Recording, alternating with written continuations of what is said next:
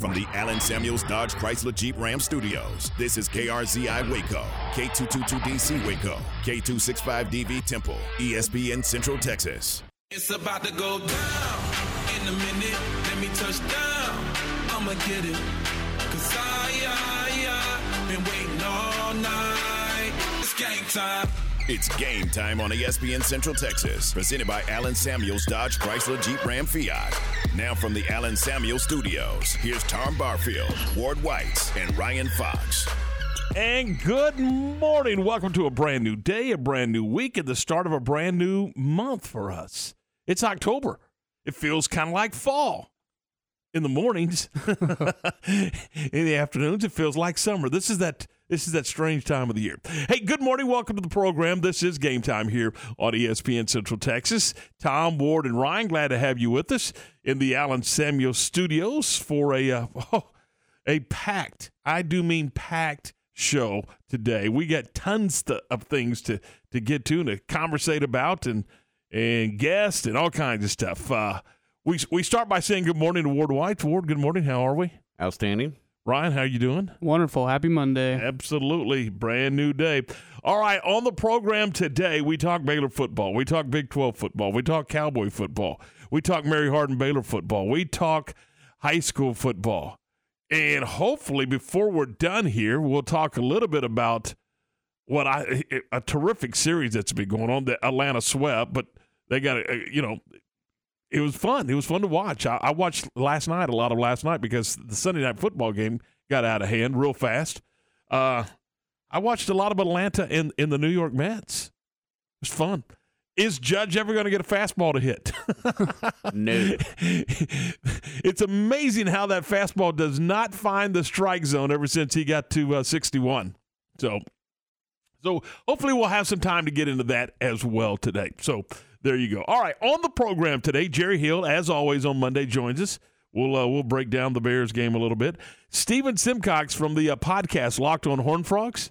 He'll talk about TCU's mammoth win over the Oklahoma Sooners, and hopefully. Chris Williams from Channel 10 will kind of go through the Big 12 with us. The only problem with having Chris Williams on the program today is I don't have Chris Williams' phone number. I thought I did. Chris and I, we kind of ate lunch together Saturday uh, before the Baylor game, and you know, I said, "Hey, why don't you come on the show? Let's let's talk Big Twelve football." Sure. Only thing is, I don't have Chris's phone number. He's never he he, well, he doesn't give that number out real real frequently, and you know, and he's kind of stingy with his phone number, and I don't know. I, I've texted a couple of people this morning to try to find it. So if we don't have Chris Williams at 8:30, I'm sorry. We'll, we'll, get him sometime this week if if we don't. But uh, it's full disclosure. I'm being honest here. It's my fault. I didn't get his phone number. It huh? Happens. Yeah, it does. Hey, here's one for you. Uh, on the CNC Collision Center text line, Jeff is pretty funny. Jeff and Belton. Uh, well, and it's not funny what he's what he's saying. It's just that he responded to what I did Saturday morning. Saturday morning, uh, you know, Matt Mosley and I are doing the uh, the uh, the program out at uh, Touchdown Alley, uh, Game Day Live, presented by the Office of Baylor Alumni, by the way. And I just I just drew a blank. Couldn't remember where U- UCF is located. And I said Orlando. I went, no, that's not right. And, and it is yes, in Orlando. Is, yeah. yeah. And Jeff Jeff pointed out very astutely, I might add, that on the CNC Collision Center text line that UCF is in Orlando where they uh, unfortunately have gotten 30 inches of rain. Mm. Uh, the state of Florida, folks, you know, I, I know I saw on television a couple of times where, hey, if you want to donate to the Red Cross or, you know, five or 10 bucks or don't do it. I mean, they need help. Uh, it, it's amazing. Like last night, Tampa didn't get touched, but in other po- portions of the state, it, uh, it, it, it wreaked havoc. And boy, I'm telling you, when I say it wreaked havoc, it wreaked havoc. They've got some issues. So our thoughts are with uh, our friends in Florida today. All right, uh, let's just go ahead and, and let's touch base on on on Baylor real quick, and then we'll just kind of zip through these before we dive deep into them. It was interesting to me to hear Dave Aranda in the post game in in our post game meetings with him, uh, the press conference. He he talked about a lack of energy in the first half, which to me was shocking. I, I thought, hey, this we all knew this was a big game. I guess they did too. And after some some conversating at halftime, uh, they came out and, and you know had the energy that he was wanting. Uh, but Ward, if you're going to play a good football team, and make no mistake about it, Oklahoma State is a good football team. It, it was interesting because on the pregame, I, I mentioned that I felt like Spencer Sanders is a dual threat and was going to run the football. Matt Matt disagreed with me. He said, "No, I think the only time he's really going to run the football is when is when he scrambles." Well, go look at the stat page. He ran the football. They had a lot of design runs for him because he's he's talented and he threw the ball well. Uh, their defensive front's outstanding. They're, they're, Dave Aranda pointed out they're hard to block. But the game, in my opinion, came down to special teams. You give up a kick return for a touchdown. A couple of kicks later, you give up a a kick out to the 50 yard line for a short field. Uh, Oklahoma State had some short fields. Baylor went for it on a fourth down inside their 50, didn't get it, mm-hmm. gave the Cowboys a short field. You know, and then people talk about the safety. Uh, you know, and I questioned the call too when when they did it. I mean, they ran a toss Ward out of the end zone and got tackled in the end zone for a safety. My thought was go back to the previous play. Let's catch the punt in the air, and maybe we're not on the one yard line. Right. I mean, there's a they, Dave Aranda calls them hidden yards, and there was a ton of hidden yards in that game. A lot, you know. And, and Baylor had some big plays. They had some explosives. They had a 49 yard touchdown to Monaray Baldwin. Oh, by the way, he's back. And then I think he had a 70 yarder. They had some explosives in the game.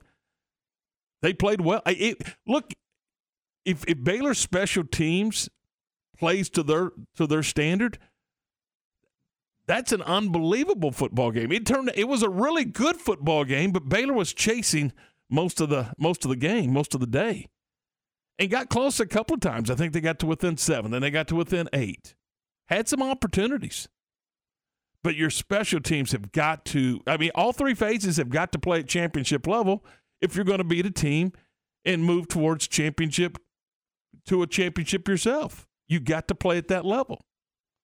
But to say that, you know, he mentioned his team didn't have the energy, and he also mentioned on the post game with uh, with Ricky Thompson about some practice habits and things that, you know, probably need to get cleaned up. We'll hear from that a little later on in the show.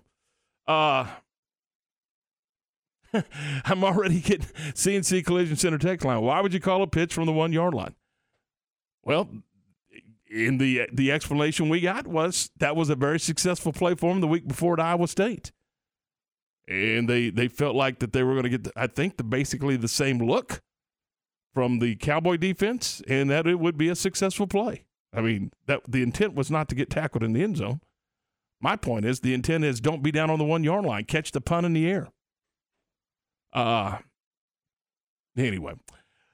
All right, Mary Hardin Baylor. Uh very I think if you're a Crusader fan, Ward, shouldn't you be proud of this football team? They they come off the emotional win and then they go out and take care of business against Austin College. Yeah, but a lot of things you're saying right now about Baylor is the same thing that UMHB faced as well. They came out flat. Did they really? Yeah, they didn't. They didn't play very well eh, early in that ball game.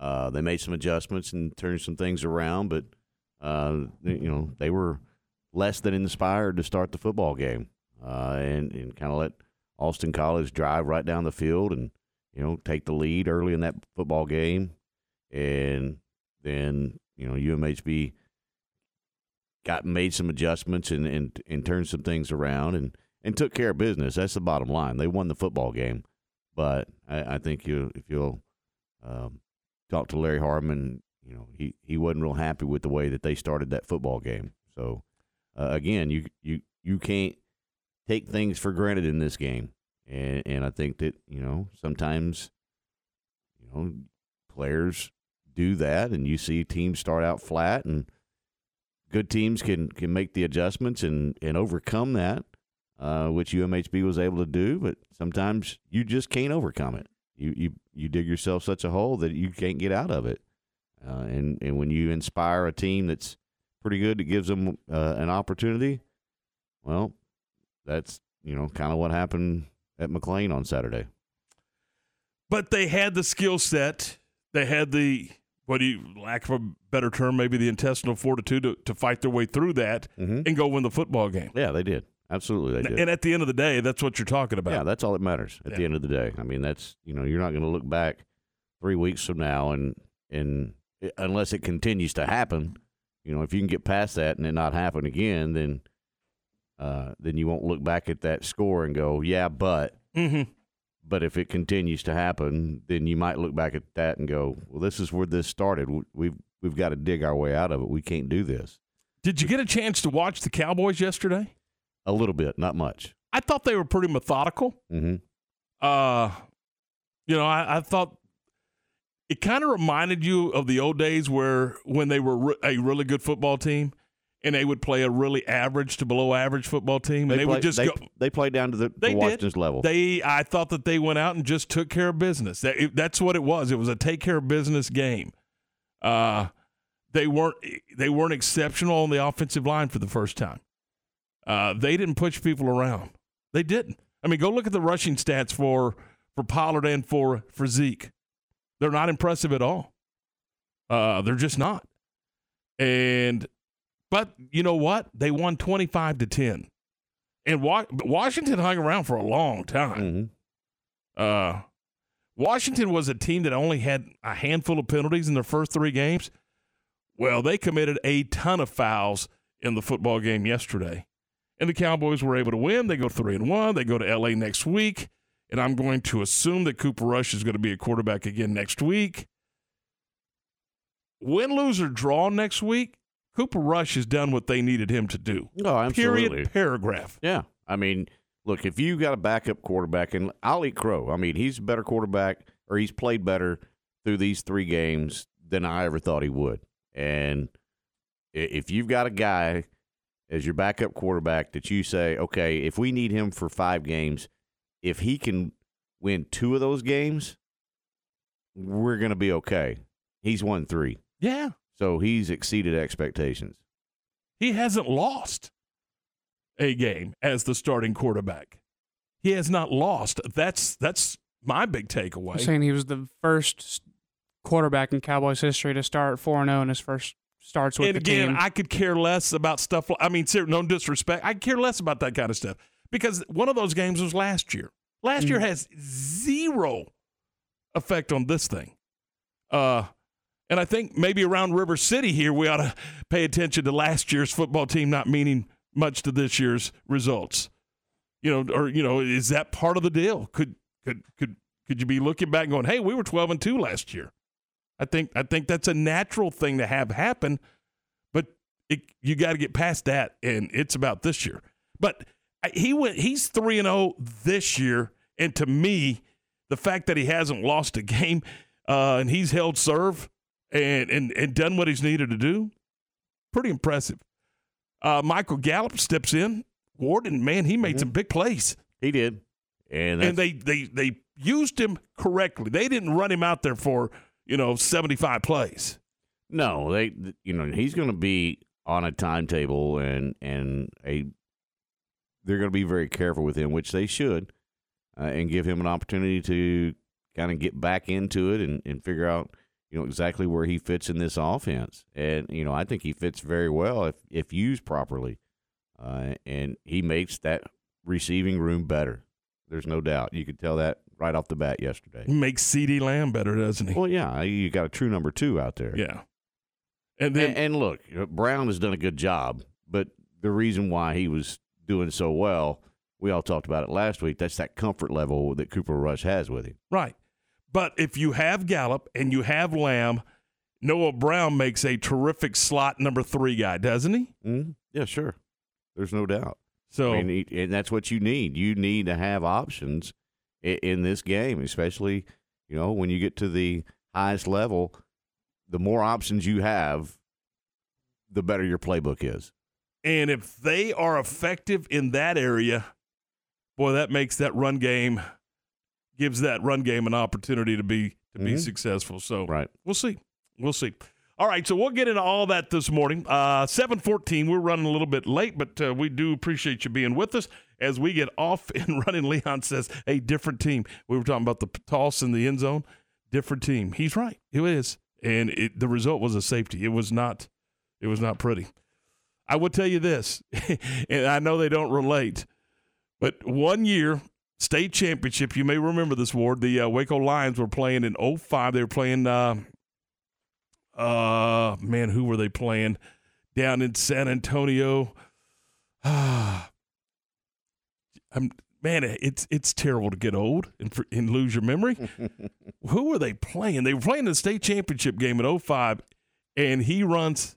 Johnny calls a toss sweep in the end zone. They're down on the one or two yard line. He runs a toss sweep to uh, Salubi, who went on to play at Baylor. And he. was it Copperas Cove? No, no, no. The Copperas Cove was, excuse me, Copperas Cove was in the district. Yeah, both teams from the same district in the state championship. Big school, little school. Remember that? Uh, mm-hmm. Lamarck. Lamarck. Very physical football game. And there goes Salubi. See you later. It was unbelievable. Unbelievable. So you can catch a team not expecting a play and the play become very successful. But in this case, wasn't even close. I mean, no chance. None. So there you go. All right, 716. This is game time here on ESPN Central Texas. We're brought to you in part by Pioneer Steel and Pipe with uh, two two Central Texas locations. They're down in Bryan. They're also at 913 South Loop Drive in Orchard Lane, and coming soon. And, uh, and, and I'm telling you, close. They're uh, they're going to be opening the doors next to uh, Busby Feed. That that facility is very very close. They've been serving Central Texas since 1943. Pioneer Steel and Pipe has had the same ownership, the same family operated business. We're talking about the Emerys. And uh, right now, Braden is uh, directing the charge, if you will, with John there as well. And man, they do a tremendous job serving Central Texas. And they built that, that customer service one customer at a time. They offer the best in custom metal buildings. They carry all sizes of pipe from one half inch to 24 inches. And if you're building a, a barn dominium or a metal building, and uh, you know uh, Pioneer Steel and Pipe can help you find the uh, the best contractor for that project. Pioneer Steel and Pipe. Again, they're at 913 South Loop Drive in Orchard Lane. They open at 7.30 this morning, 7.30 until 5. So go ahead and pull in the parking lot and wait 13 minutes. 7.30, uh, 7.30 until 5 and Saturdays 8 till noon. And you can check them out 24-7 at pioneerboys.com. The Bears are back in action Thursday, October 13th. Headed to Morgantown to take on the West Virginia Mountaineers. 4 p.m. for the Baylor Alumni Tailgate Show, live from Morgantown. 6:15 p.m. kickoff with John, JJ, and Ricky. It's the Bears and the Mountaineers, Thursday, October 13th, here on the home of the Bears, ESPN Central Texas.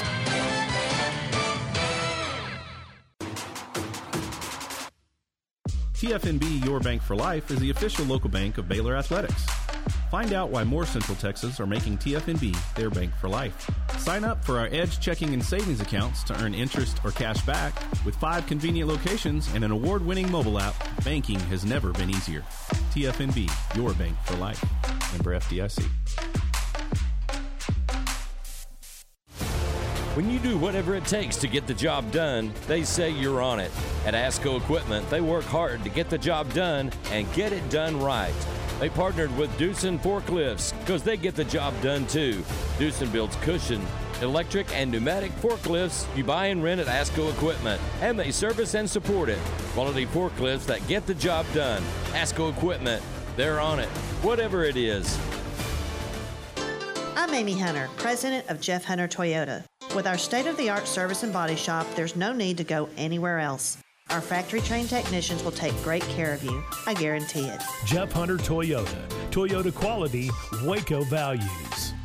Game time, weekday 7 to 9, is your first word in local sports. In the five or so years that I've been servicing my cars here at Freddie Kish, I've been extremely pleased. I've been a customer of Freddie Kish for going on seven years. They just make it so convenient. And then on the other side, they just care. The guys in here are so friendly. They call me by name when I come in, and why would I want to change? I certainly wouldn't be giving any referrals to any other car servicing center in the area. I absolutely would not take my car anywhere else. It's the people and the professionalism, and uh, I wouldn't go anywhere else. A story of first downs and second chances. Meet former pro football player Michael Robinson. I wanted to keep playing, but my feet hurt. And all those big league experts couldn't help? You have access to anything, but none of it worked. Finally, he got fitted with Good Feet arch supports. Let me tell you something. They work. Now, he recommends Good Feet to anybody. If you move, go to the Good Feet store. Sign up for your free fitting at goodfeet.com the children's music and dance teacher who couldn't cha cha. I was always on my feet. It was just so painful. Elisa couldn't let her students down, so she stepped up and went to the Good Feet store for personally fitted arch supports. I would work an entire day, and my feet didn't hurt at the end of the day. That was when I knew, wow, these are different. But the really good part? It's good to be dancing together again. Stop by or schedule your free fitting at goodfeet.com. Stop by Good Feet Waco, located at the Central Texas Marketplace across from La-Z-Boy. The source for Baylor athletic news and information ESPN Central Texas.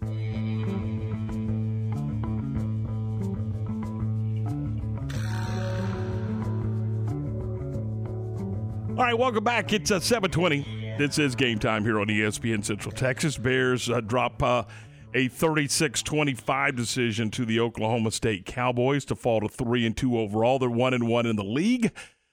Ah, speaking of the league, Ward, who would have ever thought the first week of October that you'd have at the top of your your Big 12 standings the Kansas Jayhawks and at the bottom of your standings the Oklahoma Sooners.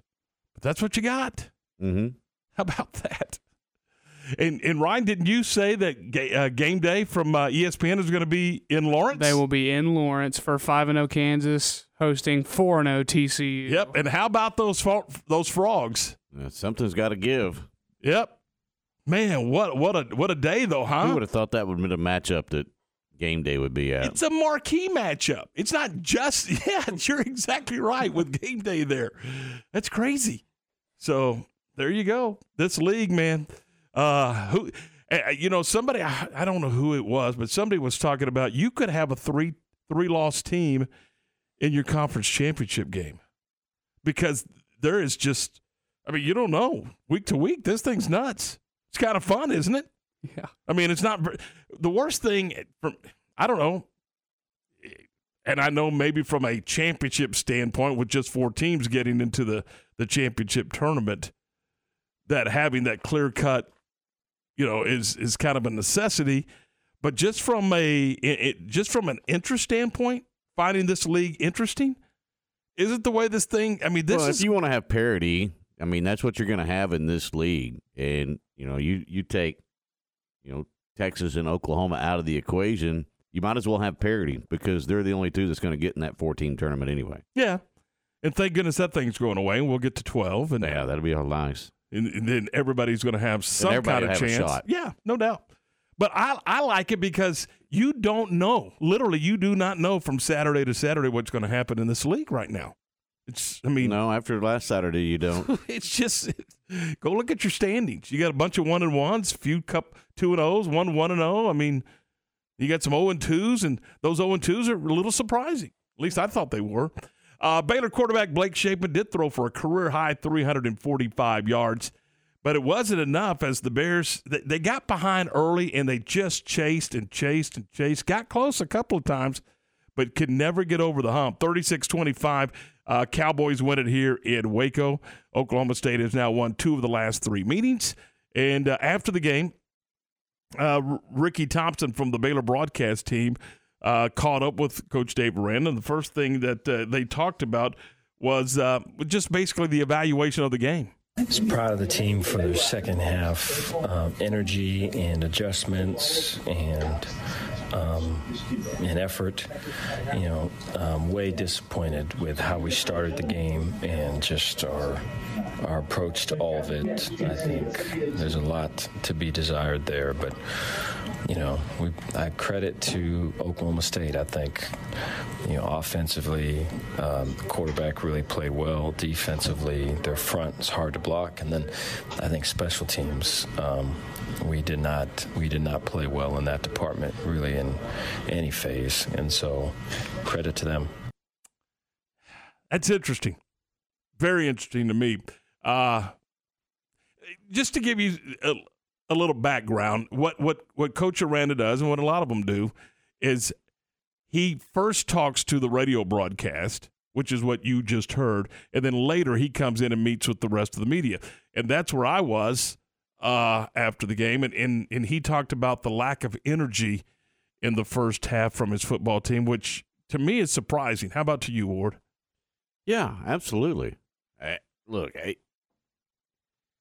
I, I get why they do it and and and and, and the reasoning for it, but I mean, you know, each coach has his own way of doing things, right? Sure. So, I mean, just, however, however he wants to go about it is he's just spinning the just. well, I would tell you this: the my my one thing, and I and I love it because it, I think it's an he it makes it inclusive. Mm-hmm. Is he's paint whether it's good, bad, or indifferent. He's honest. Well, and that's that's all you can ask. Yeah, he is painfully honest at times. Mm-hmm. Uh, and, and I, he the, the one thing you're not going to get from Dave Aranda, you're not going to get him walking to the podium and give you a bunch of coach speak. He just doesn't do it. I mean, he tells you, you know, good, bad, or indifferent.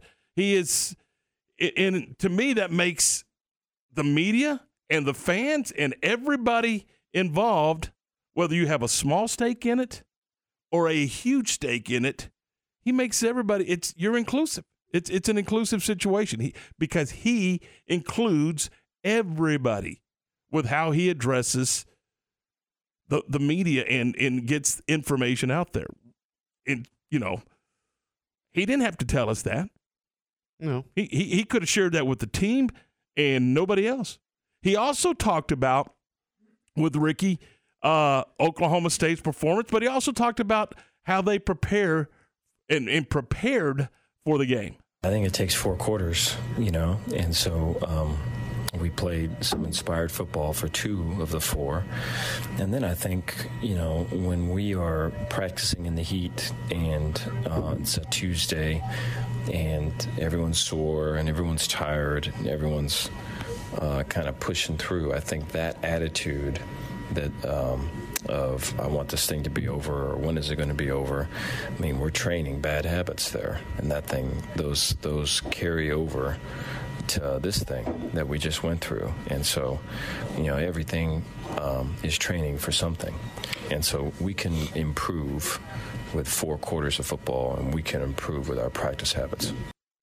Get get better, do the right things during the week, and then maybe the results are better on Saturday. Wasn't that the message we just heard? Mm-hmm.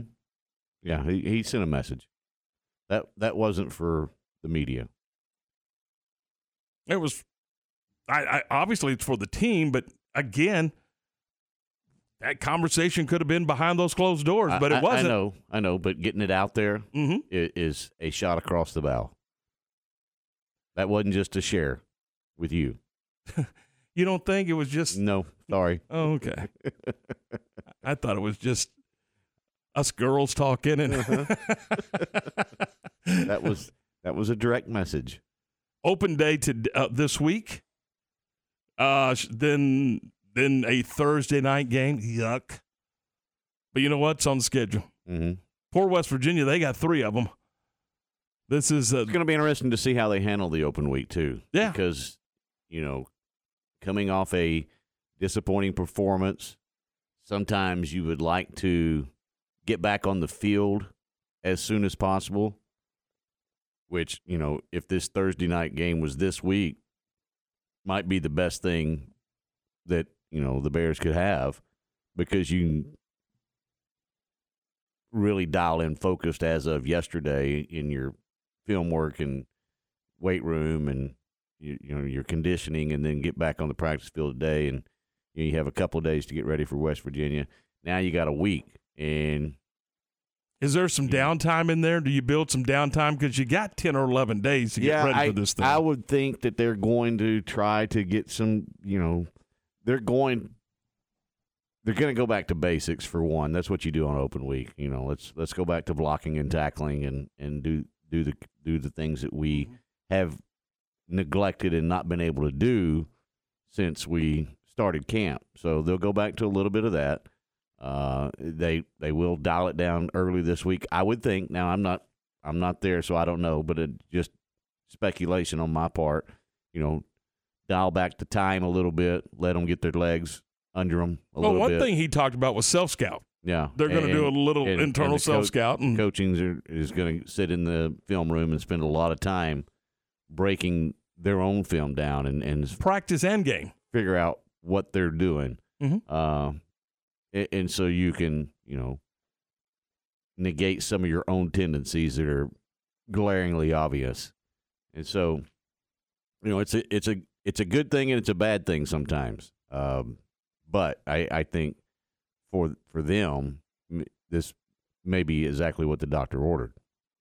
All right, so uh, w- w- in just a couple of minutes, we're going to talk to Jerry Hill from the uh, Baylor Insider and uh, get his perspective on the game. A couple of thoughts here from our CNC Collision Center text line. I'm going to kind of loop you back to the Cowboys real quick. Leon said, "And you're not paying him 40 million. We're talking about Cooper Rush." Yeah. Uh, JB said Washington's defensive front is full of uh, first round draft picks, and uh, and you know so. Uh, and, and they're and they're very good. So for me, it was not surprising to see the offensive line somewhat struggle. They did pass protect, uh, I thought pretty well. And uh, from the 903, it says Cooper Rush. Let me see here. Cooper Rush has been uh, better than anyone could expect. He is a good game manager and hasn't made any major mistakes to cost a game. He has set a a, uh, a high bar for Dak to return to. If the Cowboys lose two or three games when Dak comes back, the fans will be questioning whether he should be the starter or not. And that's I I agree, and that's natural. Natural. Absolutely, it's natural. You always want the other guy, especially if the other guy's proved that he's going to be successful. And I mean, he has been successful. It has been more than what the Cowboys could could have expected. Uh, and you'll hear from Jerry Jones a little later on talking about that. All right, 731. Stay with us. Jerry Hill's coming up next. This is the uh, this is uh, game day. This is game time. Sorry, how here we go.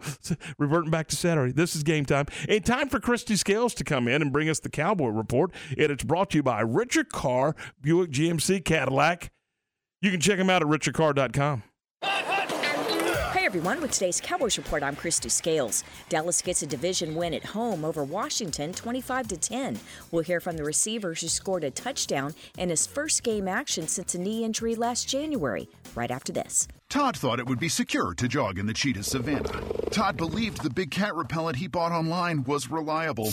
And now, Todd is trying to be faster than this cheetah that can run 80 miles per hour. But the good news is, Todd has AT&T 5G that is fast, reliable, and secure. And he learned the best thing to do is stop running and toss her the backpack with the beef stew. AT&T 5G. Fast, reliable, secure. It's not complicated.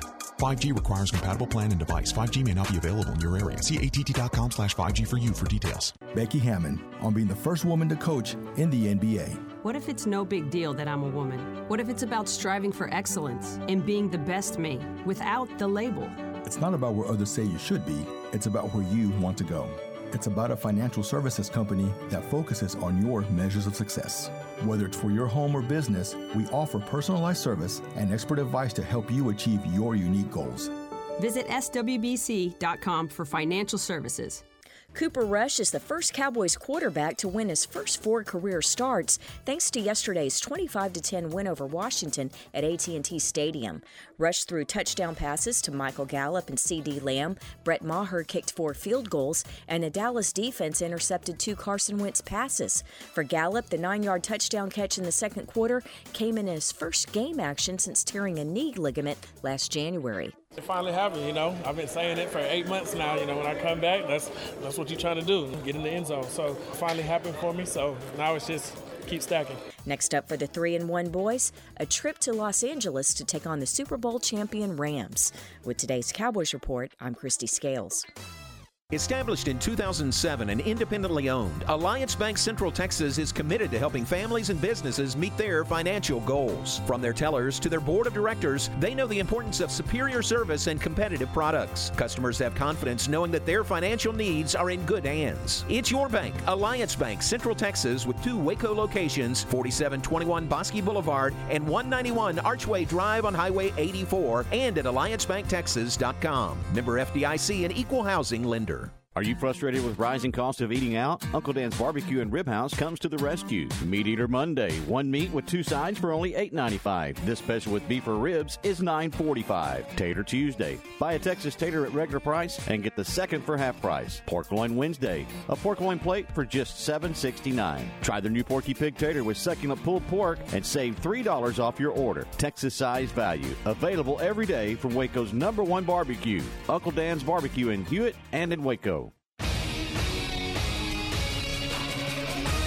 ESPN Radio Sports Center. I'm Lark Smith with your ESPN Central Texas Sports Update brought to you by ASCO Equipment in Belton off I-35. On it with Case Construction Equipment, whatever the job is. Cooper Rush is now 4-0 as the starting quarterback for the Dallas Cowboys. The Pokes beat Washington 25-10 and are now 3-1 on the season. The Houston Texans dropped a 34-24 decision to the Chargers and are still winless. Tonight in the NFL, the Rams visit the 49ers. If Aaron Judge is to set a new American League home run record, he'll have to do it in Texas. The Yankees' final four games of the season are at Globe Life Park in Arlington. His first opportunity comes tonight at 6.05, and you can hear the game on ESPN Central Texas. The Rangers lost their final road game of the season 8-3 to the Angels. The Astros beat Tampa Bay 3-1 and won five of the six games against the Rays this season. Sports Center, every 20 minutes, only on ESPN Central Texas. Time to talk Baylor Athletics with Baylor University's Director of Sports Journalism, Jerry Hill. All right, 736. This is Game Time here on ESPN Central Texas, and we welcome into the program Jerry Hill. Jerry, good morning. Welcome to Monday. Good morning, guys. How are y'all doing? Terrific. Uh, it is uh, nice and cool outside. When I was driving to work this morning, it was 58. I'm like, hey, here we go. It's fall. It is fall finally, right? Yeah, absolutely. All right, uh, let's dive in and talk about this Baylor football uh, game and football team.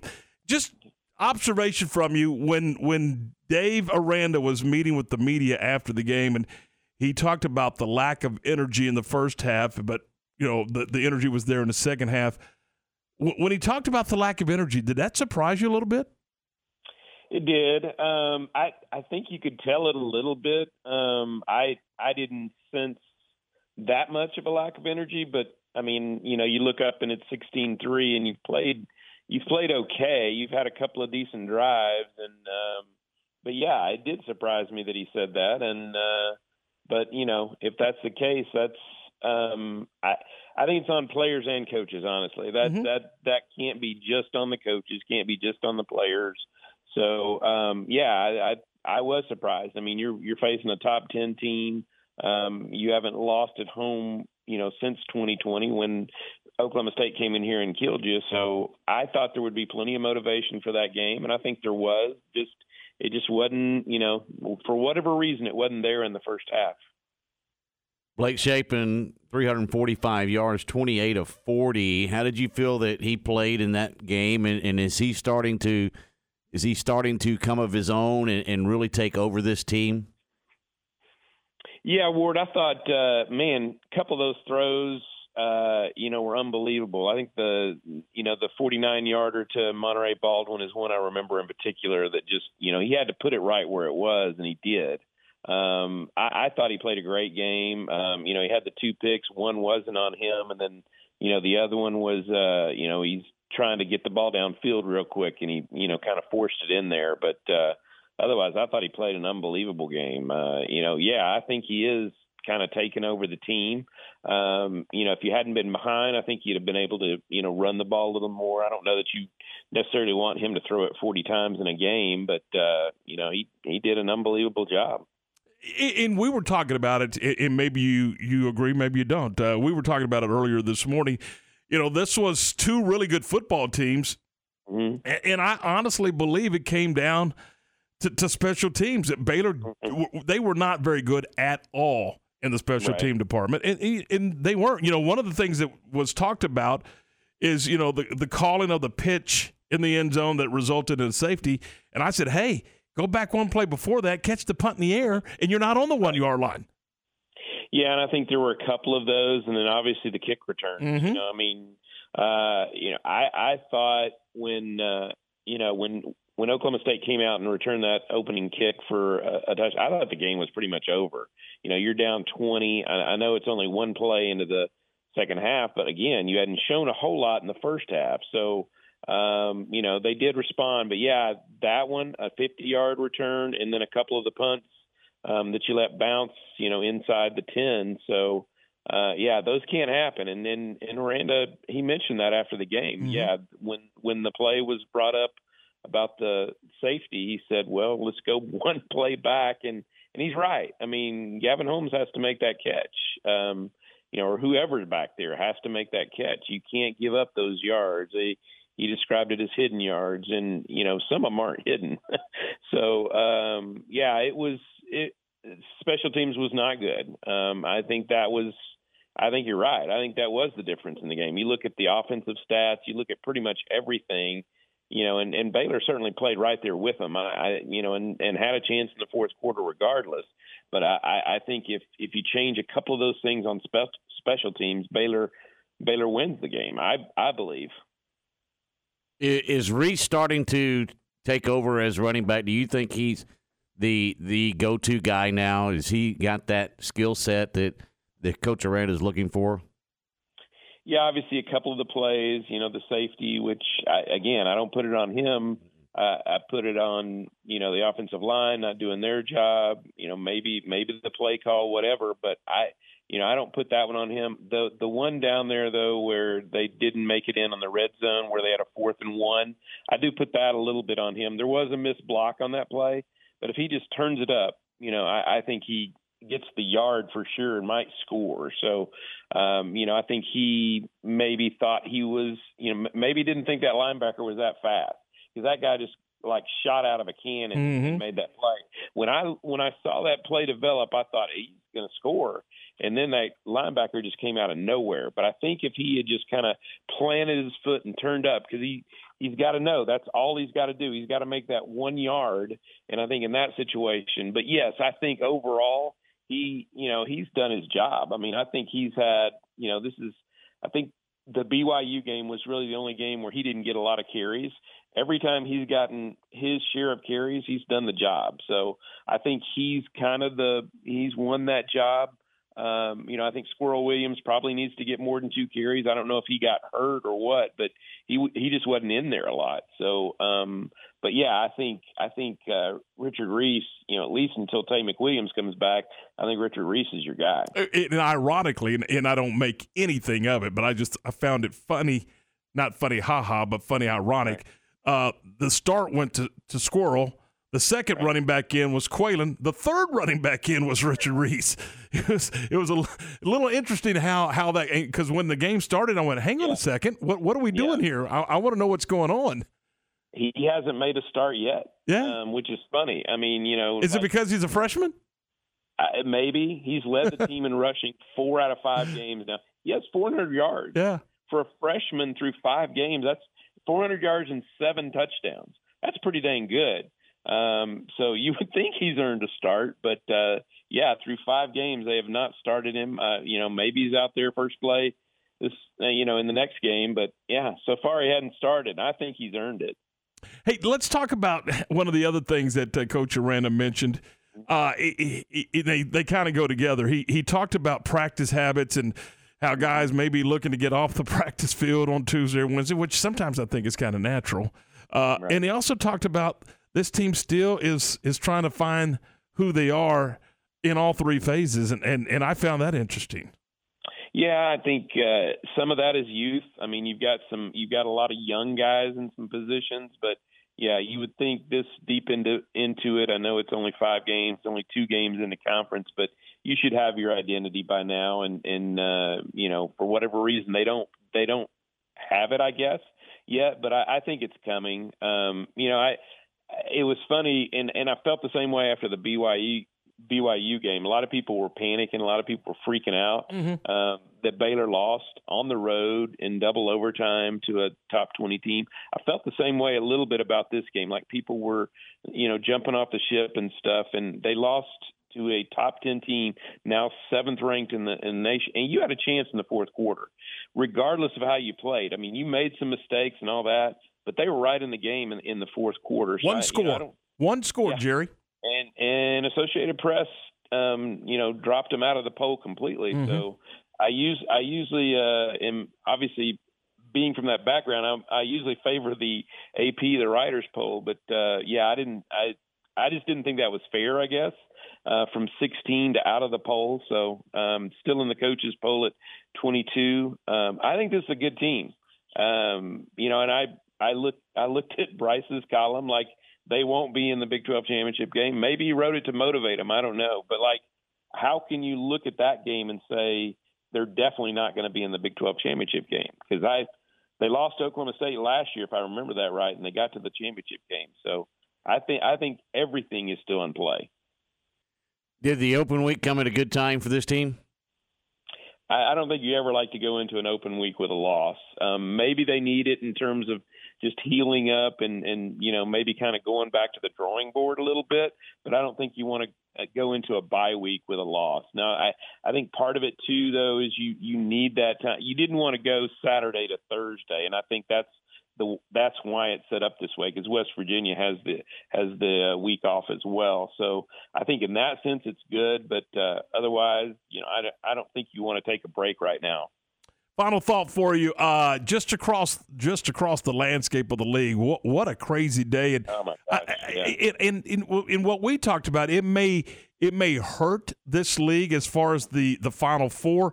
But man, right. through the course of the entire season, if we're going to get these kind of games every Saturday, we Yeah. it, it, from from our chair, what a great what a great thing to have happen. It's unbelievable. I actually sent a text to my brother. I think maybe that night, or no, it was the next day because it was when the rankings came out. I said, "Think about this: TCU, Kansas, and Kansas State are ranked. This was in the AP poll.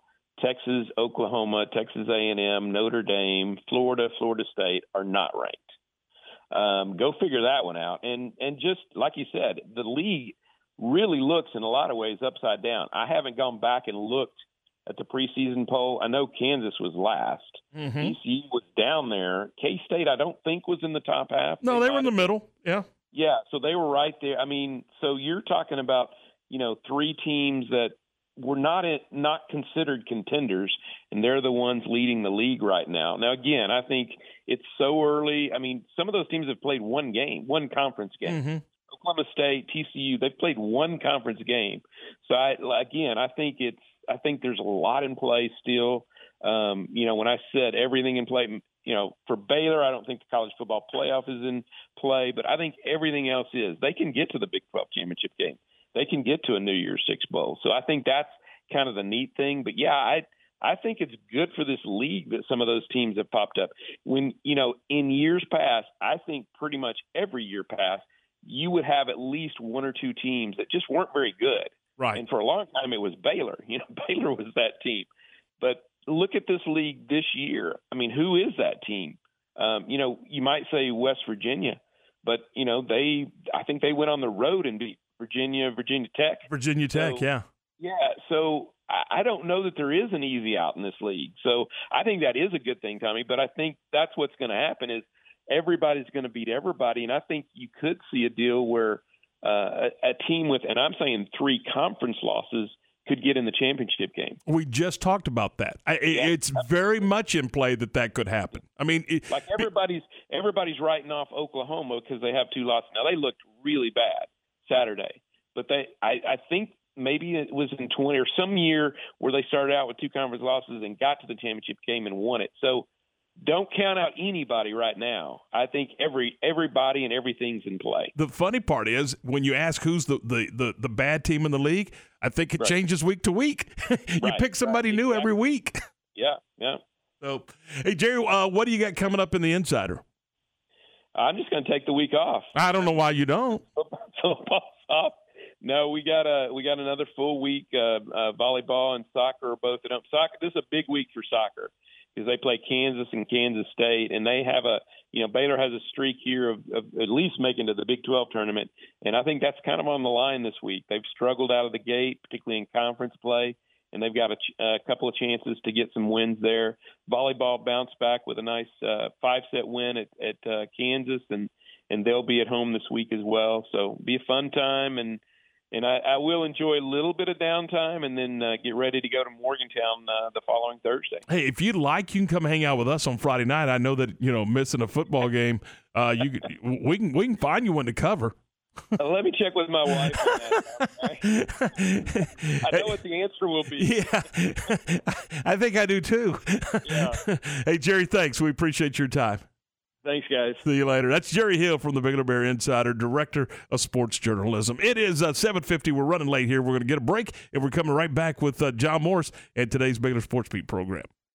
Recently on the John Morris Show. Stoke Field headed into the Baylor Athletics Hall of Fame. get asked why what's the best team you played on. They, they everybody thinks it was the '80 season because we won the Southwest Conference, or the '79 because we won the Peach Bowl and beat a good Clemson team that would win the national championship a year or two later. But it really you got to go back to the '78 team, hmm. which in my opinion was better talented than the '79 and '80. Tune in to the voice of the Bears weekdays from 2 to 3 p.m. here on ESPN Central Texas. Dust off your boots, Waco, and come to the 70th annual Heart of Texas Fair and Rodeo presented by HEB at the Extraco Event Center. The fair fun begins October 6th through the 16th, and this year's One Hot Rodeo presented by AIP Energy will have more nights of rodeo than we've ever seen. From professional bull riding, calf roping, barrel racing, mutton busting buckaroos, and much more. Gear up for one of the rowdiest rodeos in town. Get your tickets at hotfair.com today. We'll see you there. Hello, Central Texas sports fans. Matt Mosley from the Matt Mosley Show here at ESPN Central Texas. Do you suffer from occasional lower back pain, knee pain, shoulder pain? I know I do. I had neck pain after breaking my neck in a cycling accident. What did I turn to? RX 300 topical pain cream. Uh, they have an unbelievable offer right now. Buy one, get one free. Go to the website, reliefandrecovery.com. Enter the offer code GAME TIME. That's reliefandrecovery.com. Enter GAME TIME. RX 300 topical pain cream was developed by double board certified and fellowship trained pain management physicians. Trusted by both medical professionals, athletic trainers, also good for arthritis relief. Carry your gym or travel bag. Simply rub the cream on affected areas as needed. Limited time offer. Go to the website reliefandrecovery.com. Enter the offer code GameTime for your buy one get one free tube of RX 300 topical pain cream. Nobody covers football in Central Texas like ESPN Central Texas. Empower your financial future with First Central Credit Union. Game plans are packed with benefits like free checking that pays you back, the ability to make deposits, and much more 24 7 at our ATMs. Local loan decisions, easy online applications, great rates and flexible terms, instant issue debit cards with remote control features, and a free new member t shirt. Join the team today at firstcentralcu.com. Everything we do, we do for you. Eligibility and application requirements apply. Member NCUA. Buffalo Wild Wings in Waco is the place to watch live sporting events. Check out your favorite team on over 50 TVs, and you can enjoy fan favorite items like their boneless bar pizzas and bird dogs. They also have great appetizers, wraps, salads, traditional and boneless wings, burgers, and more. Buffalo Wild Wings in Waco, located off West Loop 340 in the Central Texas Marketplace next to Ashley's Furniture. Open until 1 a.m. and 2 a.m. Fridays and Saturdays. Buffalo Wild Wings in Waco. ESPN Radio Sports Center. I'm Lark Smith with your ESPN Central Texas Sports Update brought to you by ASCO Equipment in Belton off I-35. On it with Case Construction Equipment, whatever the job is. Cooper Rush is now 4-0 as the starting quarterback for the Dallas Cowboys. The Pokes beat Washington 25-10 and are now 3-1 on the season. The Houston Texans dropped a 34-24 decision to the Chargers and are still winless. Tonight in the NFL, the Rams visit the 49ers. If Aaron Judge is to set a new American League home run record, he'll have to do it in Texas. The Yankees' final four games of the season are at Globe Life Park in Arlington. His first opportunity comes tonight at 6.05, and you can hear the game on ESPN Central Texas. The Rangers lost their final road game of the season 8-3 to the Angels. The Astros beat Tampa Bay 3-1 and won 5 of the 6 games against the Rays this season. Sports Center every 20 minutes, only on ESPN Central Texas. Your leader in high school sports, ESPN Central Texas.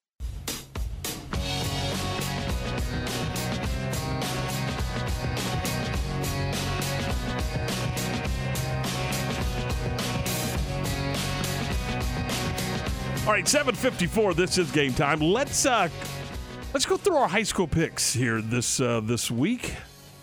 Or again, now he's writing in ink. He's got a Sharpie. Yeah, But- on Friday night during the scoreboard show, he is. Yeah, make no mistake about it. This, oh, well, I'm telling you, Ryan here just pencil whipped the heck out of his score sheet. Go ahead, Ryan, share with us. Okay, so after last week, I finished nine and one. You two finished six and four, and Aaron finished eight and two. So you're gonna say, Okay. say we're coercing again. Ryan and Aaron combined to go 17 and three. Yeah, are and- you kidding me and, already? You know, that's what happens when you fill it out during the scoreboard show. Yeah. All right, nine and one. So uh, the results from last week: the first game was Waco High at Ellison, and Ellison took that one. Pflugerville Weiss at Temple, the Wildcats won that one, and then La Vega got a big win on the road at Yoakum. Belton got another district win at Elgin. Lorena took care of business against Little River Academy on the road. Harker Heights took care of Midway at home. Troy won in comeback fashion at McGregor as well, and then uh, Marlin won big over Moody to improve to 2 0 in district. Rosebud Lott got a big win at home against Riesel, and then Midlothian kept it on rolling with a win against Killeen High. All right, so what do the standings look like overall? So Ward's in last at 35 and 25. You, uh, Tom and Aaron are tied for second at 38 and 22, and I'm in first at 41 and 19. Yeah, right. Sure you are. Okay, there you go. 756. That's our high school picks. We'll talk more high school football as the week goes along, as we get you ready for another. Ward, we're moving into week six. I can't believe it. It's just silly. Just silly that we're this far along. All right, uh, so we'll do that as the week uh, progresses. Uh, Wait all year long for it to get here, and Yeah. now it just zips by. You look up and go, hang on a second, slow down. Pump the brake. But uh, there you go. 756, John Morris, the voice of the Bears with today's Baylor Sports Beat program. This is the Baylor Sports Beat, a daily look inside Baylor athletics. Now, here's the voice of the Bears, John Morris. Time for a check of Baylor Athletics on the Monday. Baylor Sports Beat. Coming up, we'll wrap up the weekend in Baylor Athletics, including equestrian, volleyball, soccer, and Baylor football. It's all straight ahead on today's Baylor Sports Beat.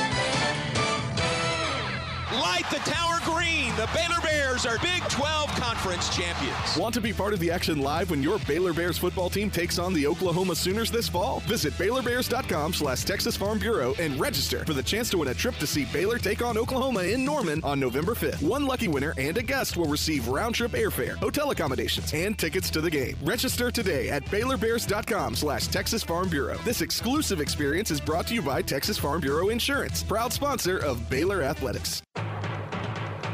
Looking for an SUV designed for every adventure? We've got exactly what you need at Allen Samuels in Waco. Stop in today to get your new 2022 Wagoneer. Save big on Series 2 and 3 and get the low APR of 2.9% for 72 months. Plus, you receive $3,500 Conquest bonus cash. Plus, first responders receive an extra $500 off. Drive away in the original American Premium SUV from Allen Samuels in Waco. Come by. Let's be friends.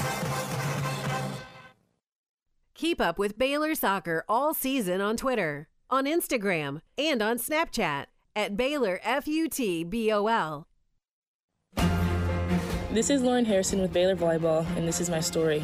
There was a time last season when I felt so much doubt, but then I came to my senses and realized this is not who I am. I am not the player who just hopes I can score a point. I am the player who plays with confidence, swagger, and joy. Playing against Florida was the turning point for me. I felt like I was finally playing like myself again. My name is Lauren Harrison, and this is my Champions Tribute. Read more Champions Tribune at BaylorBears.com. Now back to today's Baylor Sports Beat. Here again is the voice, John Morris. And welcome back. Baylor football dropped a 36 25 decision to Oklahoma State Saturday at McLane Stadium, snapping a nine game winning streak at home for the Bears that dated back to the final game of the 2020 season. With the loss, the Bears now 3 and 2 on the season. They're 1 and 1 in Big 12 conference play. Following the game, head coach Dave Aranda. It's proud of the team for their second half um, energy and adjustments and um, and effort. Um, way disappointed with how we started the game and just our our approach to all of it. I think there's a lot to be desired there, but you know, we I credit to Oklahoma State. I think you know offensively. Um, quarterback really played well. Defensively, their front is hard to block, and then I think special teams um, we did not we did not play well in that department really in any phase, and so credit to them. Coach Dave Aranda following Saturday's loss to Oklahoma State. Now an open date this Saturday for the Bears. They're back in action Thursday, October 13th in Morgantown against West Virginia. Also, from the weekend, Baylor Equestrian dropped two close meets on the road 11 8 to South Carolina and 10 8 at Georgia. Baylor soccer dropped a 1 0 decision on the road at Texas on Friday night. Volleyball bounced back from a loss at Iowa State with a 3 2 win at Kansas on Saturday. And that's today's Baylor Sports Beat. More tomorrow. I'm John Morris. A story of first downs and second chances. Meet former pro football player Michael Robinson. I wanted to keep playing, but my feet hurt. And all those big league experts couldn't help? You have access to anything, but none of it worked. Finally, he got fitted with Good Feet arch supports. Let me tell you something. They work. Now, he recommends Good Feet to anybody. If you move, go to the Good Feet store. Sign up for your free fitting at goodfeet.com. Stop by Good Feet Waco, located at the Central Texas Marketplace across from La-Z-Boy. Have you ever been stranded on the side of the road? The next time it happens, call Big Boys Wrecker Service to get you and your ride where you need to be. You can count on Big Boys Wrecker Service to help you with roadside assistance, such as when your vehicle won't start, you need a tire change, you locked yourself out of your vehicle, or you're stuck in the mud. Remember, Big Boys Wrecker Service can help with heavy hauls as well. No job too big or too small, they do it all. In business since 1983, Big Boys Wrecker Service. Call 254 662 3031. And remember, slow down or move over. From the Allen Samuels Dodge Chrysler Jeep Ram Studios, this is KRZI Waco, K222DC Waco, K265DV Temple, ESPN Central Texas.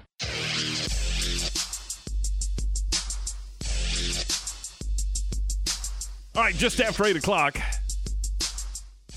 Welcome back into the program. This is game time here on ESPN Central Texas. Tom and Ward. And Ward, was, we were just kind of going through and looking at some of the scores in the Big 12. We mentioned uh, Oklahoma State, of course, uh, winning over Baylor 36 to 25.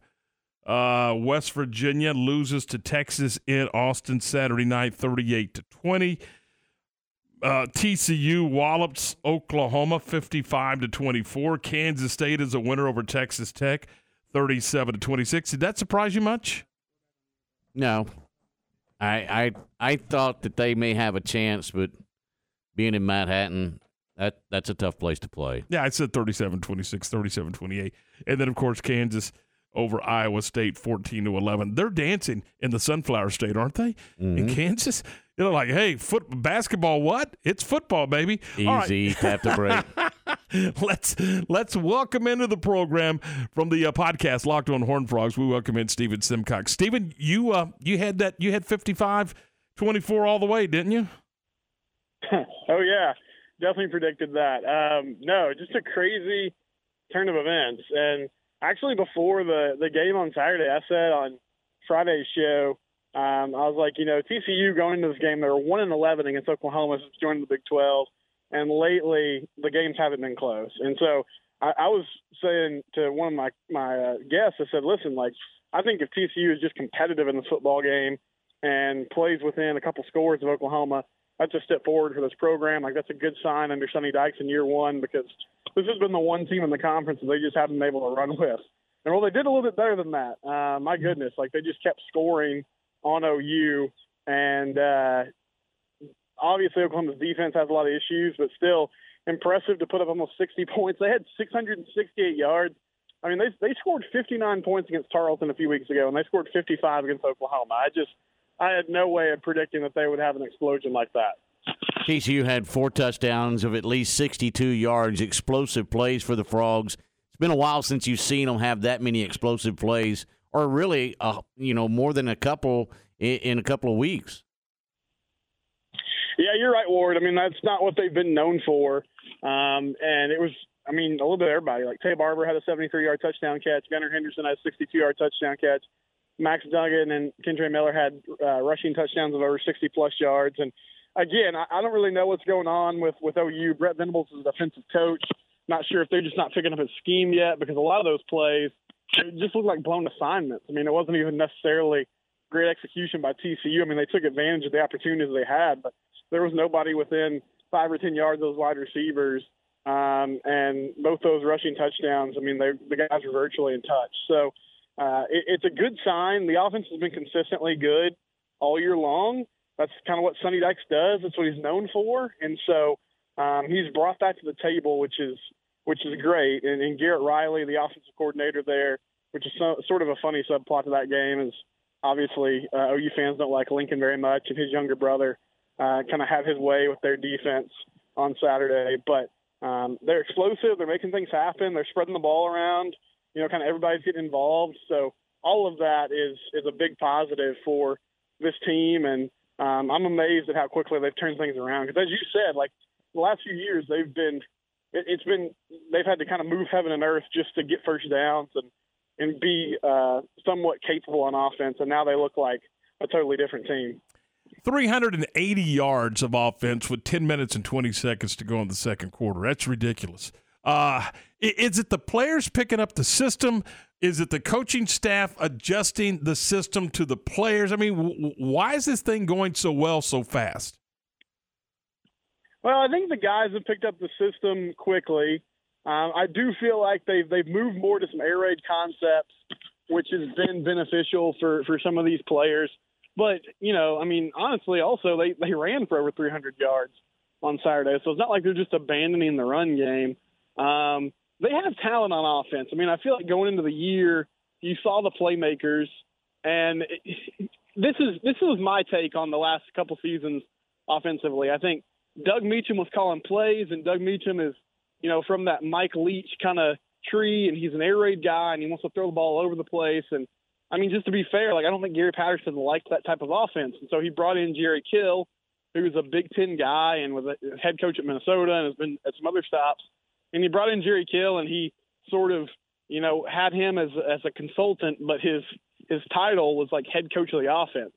And so you have two different philosophies, right? Like you have a, a Midwest Big Ten play caller who is um, sort of a consultant, and he's he wants to run the football and he wants to do all these things. And then you have Doug Meacham, who is, uh, you know, not of that same mind. And I just feel like it caused a really big identity crisis for the offense themselves. But now, I mean, you have Sonny Dykes coming in, and obviously his offensive staff is on board with what he's trying to do.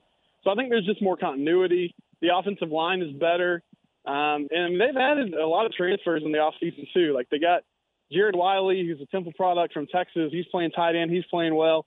You know, they added Alan Ali uh, from SMU uh, at center on the offensive line, and because of that, they've been able to shuffle some guys around and stabilize things. Emani Bailey is a good running back who's come over, so um, I think it's an upgrade in talent, and then kind of just using the talent that they have there currently uh, in a better way and and with more uh, continuity, and that's been some of the big differences this season. With the defense and Gillespie and the scheme that they're running right now, they're really flying to the football and getting the turnovers. What's the difference in this defense under Gillespie? Well, it's really different. You know, I mean, the, this scheme that he's running, and uh, he he plays a lot of zone, which is was never what Gary Patterson did. He liked to play man. He liked to be aggressive, um, and they're kind of taking the approach of bend but don't break, and, and they'll give up some yards and plays, but then. Um, you know, when when the opposing team gets in the scoring zone, they they try to bow up and force field goals, and they have been able to force some turnovers, as you said. But yeah, I think it's simpler. I mean, I think the the play calling itself and the jobs that he's asking these guys to do um, is not as complex as what they were doing in the four two five the last couple seasons. So I feel like guys are not thinking as much and they're just kind of playing. Um, and you know the the defensive line was one of my big questions coming into the year, and they haven't been amazing, but they've held up pretty well. Damonic Williams, the true freshman at nose tackle, has played uh, better than I expected, and then you know their edge guys like George Ellis and and Dylan Horton have been able to get to the quarterback from time to time. So uh, that's been helpful. And then honestly, they've played with a lead a lot. Like they've been able to get off the fast starts and you know um, go up by two or three scores. And so teams are having to throw the football. They're in more predictable situations. And I mean, you guys know when a defense can sort of pin their ears back and start coming up the field because they know uh, an offense has to throw the football to get back in the game, then playing defense becomes a lot easier.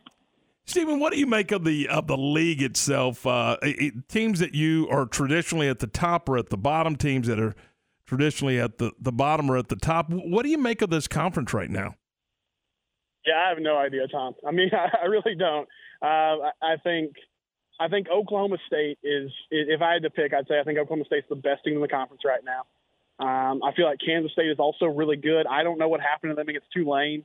Maybe it was just a one week aberration and we can just totally forget about that game.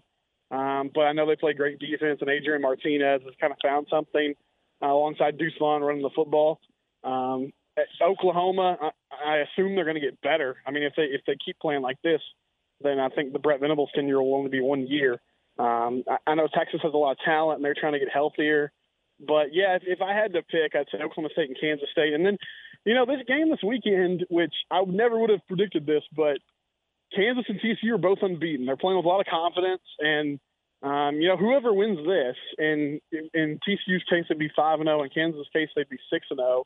Oh. Um, I think that could be a big springboard, and and could launch that team into maybe being a contender here. I don't know. If, I, I I can't pick either of them to win it, but um, I think they could be in the mix if they could find a way to win this weekend because you know the the tougher part of the schedule for both those teams will start, but TCU already stole one against OU, which they didn't expect to do. I mean, Kansas has to feel like they're playing with house money the way the season has started. So, um, yeah, I think if I, if I had to pick a favorite, I'd probably go Oklahoma State. But I mean, they have some flaws too. You know, Spencer Sanders is, is inconsistent at times. That defense is still good. I don't think it's as good as it was under Jim Knowles last season. But yeah, it's uh, it, it really is anybody's league. Like it feels like if if somebody's going to sneak up and steal a title, this is the year to do it because nobody seems to be just head and shoulders better than everyone else. Stephen, is there something to be said about the way that this team is playing under Sonny Dykes? Because he has had teams that it, it's pretty obvious that they play loose, and I think for the Frogs, they're playing loose on both sides of the ball. It, that's that's got to be a good thing because this team just read, reacts, and attacks, and you don't have to worry about them getting too uptight at any time. They're just having fun playing football. Yeah, he's a player's coach. I mean, I think you know, coaches' personalities. It really kind of comes down to whether you're winning or not. Like if you win games, then there's there's different ways to do it. And obviously, like Gary Patterson for a long time was a hard nosed disciplinarian who really coached his guys hard and got after them constantly, and that worked. I think eventually, um, for whatever reason, I, I mean, I don't know exactly why, but the team started to tune him out and uh, they they started losing games, and the morale there got pretty low. And so Coach Dykes coming in and being, you know, more player friendly, allowing these guys to express themselves some more, having, uh, you know, obviously there's discipline there, but there's a little more restriction. As there, there's less restrictions as far as some, some things that maybe ultimately don't matter, like what kind of music they listen to and. Um, you know how they dress before games and those kind of things, and I, I imagine that's probably a breath of fresh air for this team you know, like I, I don't know if it's the right way or wrong way to coach, but I just think it's different than what they're used to, and so they're probably enjoying some of the freedom they have right now. And obviously, when you're winning games, um, everybody feels good. So I, I think all that is positive, and they've responded to it. We'll see how the year progresses. The one thing about Sonny, you know, he kind of got the nickname at SMU of September Sonny because his teams would always get off to hot starts. And then as the year would start to build and they got into, you know, November and they'd play sort of the tougher parts of their schedule, the more physical teams in the American Conference like Cincinnati and Houston, um, they would start to dip. So that's something to watch as well. Uh, I, I don't know how that's going to play out, but right now it's great and everybody's loving it. And, you know, he already had a lot of goodwill because he was a new guy and he was just doing a lot of new things. And he started he started four and zero, oh, so everybody loves him right now, and he can't really do anything wrong. Stephen, what are you working on for the uh, for the podcast? Yeah, we're previewing this week against KU College Game Day in town uh, in Lawrence. That is, so we'll have plenty of coverage of that. Um, got an episode up today, just sort of recapping that Oklahoma game, and, and then we'll turn the page. But it's a Locked On Horn Frogs. You can sp- subscribe on YouTube, also wherever you get your podcasts, if you want to listen to it in the traditional audio form. And thanks for having me on the show, guys. Good to talk to you. Hey, talk to you soon. Thanks. That's uh, Stephen Simcox. Uh, uh, it, it's the league is crazy right now, Ward. I mean, it is absolutely bonkers. And again, you know, uh, if you're not going to have somebody in that hunt for for the Final Four, then this this this is good. I mean, this this makes for interesting conversation. And again, uh, who would have ever thought that we would be looking at uh, Kansas and TCU as the game in the Big 12? And it's not the Red River matchup because I, I, forget what they call it this week. Uh, is it rivalry? Mm-hmm. Can't call it a shootout anymore, can we? That'd be politically incorrect. I think. Yeah, I don't know. Yeah. So anyway, who uh, Oklahoma at three and two, Texas at three and two. How about that one? So that's that's your that's your Red River Red River matchup, and then game day said, you know what, thanks, but uh, we're we're going to Lawrence, Kansas and we're going to be there for TCU and KU. So that's good stuff. All right, uh, this is Game Day Live. No, it's not. It's game time. That's twice I've done that. game Day Live was Saturday. Game time is Monday. But anyway, this is game time, and we're presented by Alan Samuels, Dodge Chrysler Jeep Ram Fiat, your friend of the car business, and we're brought to you in part by Double R Old Fashioned Hamburgers, 1810 Herring, serving the best burger in town. Man, it is a great burger, and again, they they do it with a, uh, a secret seasoning that they refuse to tell anybody what it is. They um, they also uh, they also don't cook your food until you place the order for your food. So it's always fresh. The uh, the the all the condiments are fresh. I mean, all the ingredients are fresh. Everything is is right there. And you know how I know? I don't have to ask. I watch. I sit at the bar, uh, you know, in in one of the stools there. I think there's about 10 or 12 stools that line up on the bar and you can sit there and watch them prepare your food. The, you know, the lettuce, the tomatoes, the pickles, the onions, the, you know, whether they grill them or, or whatever, it doesn't matter. It, all the ingredients are fresh. It's a great burger with a great conversation. I promise you, they will have a conversation going on today at lunchtime, and it will be it, it's either going to be uh, Big Twelve football or, or, Cowboy football or both. I mean, they'll have it going on at Double R Old Fashioned Hamburgers. They're at eighteen ten Herring. Hey, maybe you want to get it. Maybe you're running a little late and you want to get a head start and you want to have it. Uh, you want to have them. Uh, go ahead and, and uh, have it, and, and you're going to go through the drive through or whatever. Here's the phone number for uh, Double R. It's 753 1603. That's 753 1603. It's double R old fashioned hamburgers. The Baylor Coaches Show. This Wednesday from 7 to 8 p.m. here on ESPN Central Texas. Join us on Wednesday here on ESPN Central Texas and hear from new head baseball coach Mitch Thompson and equestrian head coach Casey Maxwell. Tune in to the Baylor Coaches Show, Wednesdays at 7 this fall, here on the flagship station for Baylor Athletics, ESPN Central Texas. This is Greg Hill, General Manager of Mission Golf Cars, the nation's number one E-Z-GO golf car dealer. We are proud to announce the opening of our newest store in Waco, Texas, offering the full line of E-Z-GO and Cushman vehicles for the golf course, the neighborhood, the beach, the farm, and industry. Mission Golf Cars has the knowledge and experience to handle all of your golf car needs from sales and service to leasing and rentals. But our true expertise is in our commitment to our customers' experience. Mission Golf Cars, now open at Bagby and Highway 6. Stop in today for a test drive or check us out at missiongolfcars.com. Slovacek Sausage has found a great home in Central Texas and we're growing with you. We have found so many ways to celebrate all the great things about Texas football, family, and friends, and so much more. We have all of the barbecue specialty meats and over 35 kinds of kolaches to make your next meal or gathering a great success, and we do all the work. If you're on the road, we have the best place for your pooch to stop and stretch with our beautiful dog park. So, with the hospitality of Texas and our Czech heritage, the Vítame vás. That means we welcome you. At Slovacek's, you'll love our sausage.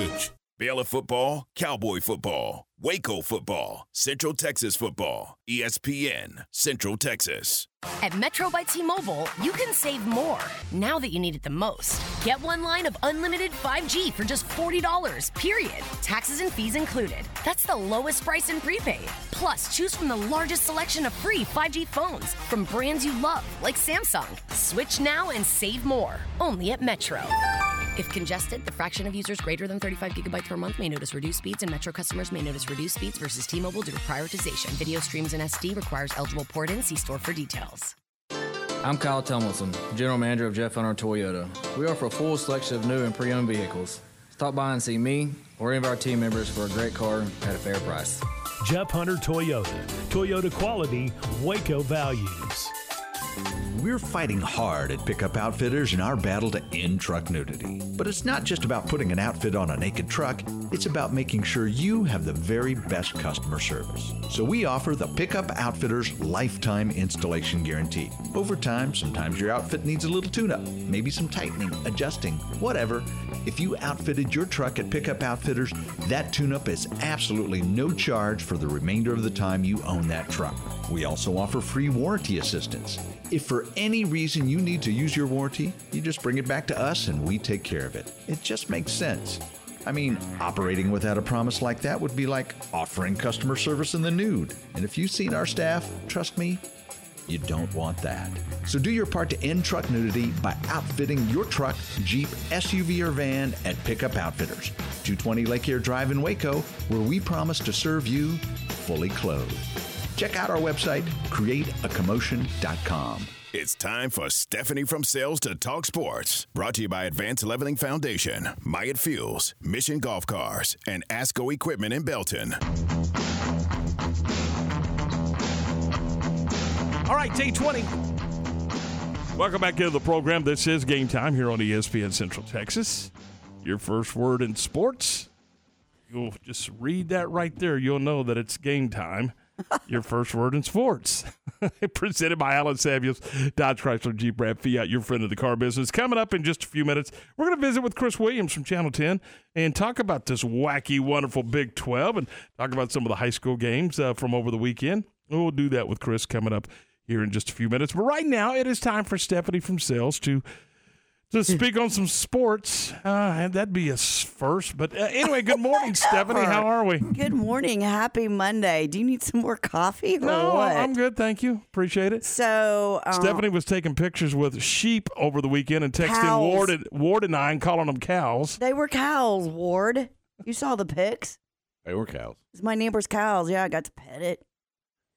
My neighbor's cow. There's a book or something in there, isn't it? Children's book. Yeah. so a couple weeks Moo ago. moo, my ca- neighbor's cow. yeah. So, good gosh. So, a couple weeks ago, I talked about the world of yo yo. Mm-hmm. Well, my future mother in law, Patty, found you a yo yo, a Duncan. It's the world's number one yo yo. So, I want to see you yo yo. Okay. You said you can do it. I, I want to see it. I will after the show. Okay, we're gonna wanna see it now. yeah. Well, it's not open and it's Oh. it's hermetically sealed. Oh God, that's, that's because he can't yo yo. I can too. Oh, I got a pocket okay. knife. I'll walk the dog. I got I'll a pocket do all. knife here. I'll open it. All right, hang, hang on. It's flying over. Okay, while you open that, I'm gonna give you a little bit of knowledge. All right, lay it on us. Okay, so we know that the Dallas Cowboys, right, have a lot of fans. Now, hang on. Ward's turned it over three times looking at it. He's reading the directions. Well, I don't want to mess it up. oh, come on. All right. Open it. Anyways, I'm trying. so um, the Dallas Cowboys have. Do you know how many people actually watch them when they play? 12, 13? Maybe 14, but according to the internet, Here, Here we we go. go. eight million supporters. Eight million. Okay, I'm gonna wherever you got that from. Throw it in the mm-hmm. trash. Yeah, because there's a lot more than that. You think? Worldwide? Yes. Well, they didn't say if it was worldwide or just in Texas or the United States. Just eight million. Or hundred miles or more. Yeah, on Valley Mills Drive. Now, the loudest fans in the NFL. Who do you think it is? It's Seattle. No, We I thought it was Seattle too, but you got it, Ryan. It's the Chiefs, then Seattle, and then the Saints. And they're in the Superdome, right? Is that the Yeah, and it's loud in there. Yeah. Mhm. And then the Packers, then the Cardinals. I didn't Hmm. think they had any fans. They do when the Cowboys are in town. Yeah. Then the Colts, then the Vikings, of course the Steelers, and number nine was the Cowboys. So the Cowboy fans aren't that loud. Cowboy fans never have been a factor at AT&T Stadium. No. I wonder why. I'm not sure they've been a factor anywhere except for every once in a while. Well, back when a game is on the line, they would. But I mean, Texas Stadium, they they would get loud at Texas Stadium. I had a theory. They were so accustomed to winning, and what was it, 17 straight years that they made the playoffs, that it was, you know, when they scored, it, they were expected to score, and you got the little golf clap, and the golf clap, and and you moved on. You you went to the stadium expecting to win the game, and you went to the stadium expecting to win, and I watched the, game yesterday, and they seemed pretty loud. I mean, it's okay. It's it's not. It's a different atmosphere inside AT and T than it ever was at Texas Stadium. Texas so Stadium big. was fun. They- that's that's part of the Exactly. problem. That's part of the yeah. problem. Maybe they should have made a smaller stadium no, so we would Jerry, sound loud. Jerry says maybe I should have made a bigger stadium Oh, so Oh, more people gosh. could run in. Oh gosh. Well, anyways, I thought that was interesting. And then that's it. That's all I got. That's your trivia for the day. There you go. And here's your oh look. Hang on. Tom's got the Tom. Ward's got the yo-yo. Go ahead, Tom. Let me All see right, it. hang on. Let me let me get it. He's gonna knock himself out. No, I'm not. he can't even get the string on his finger. Okay, here we All go. right, You here ready? we go. All right. you know, I just figured this out. this is a right-handed yo-yo. Are you left-handed? I'm left-handed. Get oh, that out of here. Gosh. That's a right-handed No, yo-yo. you don't have right or left hands. I'm That's smart a enough to know yo-yo. that. He Eight cannot twenty-five. yo-yo. This is game time on ESPN Central Texas. Thanks, Patty.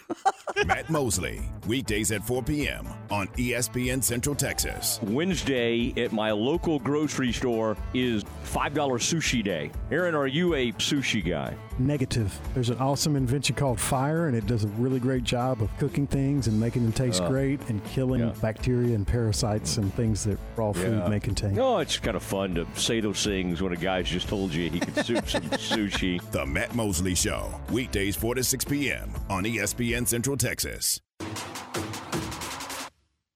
TFNB Your Bank for Life is the official local bank of Baylor Athletics. Find out why more Central Texas are making TFNB their bank for life. Sign up for our Edge checking and savings accounts to earn interest or cash back. With five convenient locations and an award winning mobile app, banking has never been easier. TFNB, your bank for life.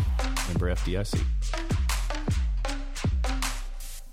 Have you ever been stranded on the side of the road? The next time it happens, call Big Boys Wrecker Service to get you and your ride where you need to be. You can count on Big Boys Wrecker Service to help you with roadside assistance, such as when your vehicle won't start, you need a tire change, you locked yourself out of your vehicle, or you're stuck in the mud. Remember, Big Boys Wrecker Service can help with heavy hauls as well. No job too big or too small, they do it all. In business since 1983, Big Boys Wrecker Service. Call 254 662 3031. And remember, slow down or move over.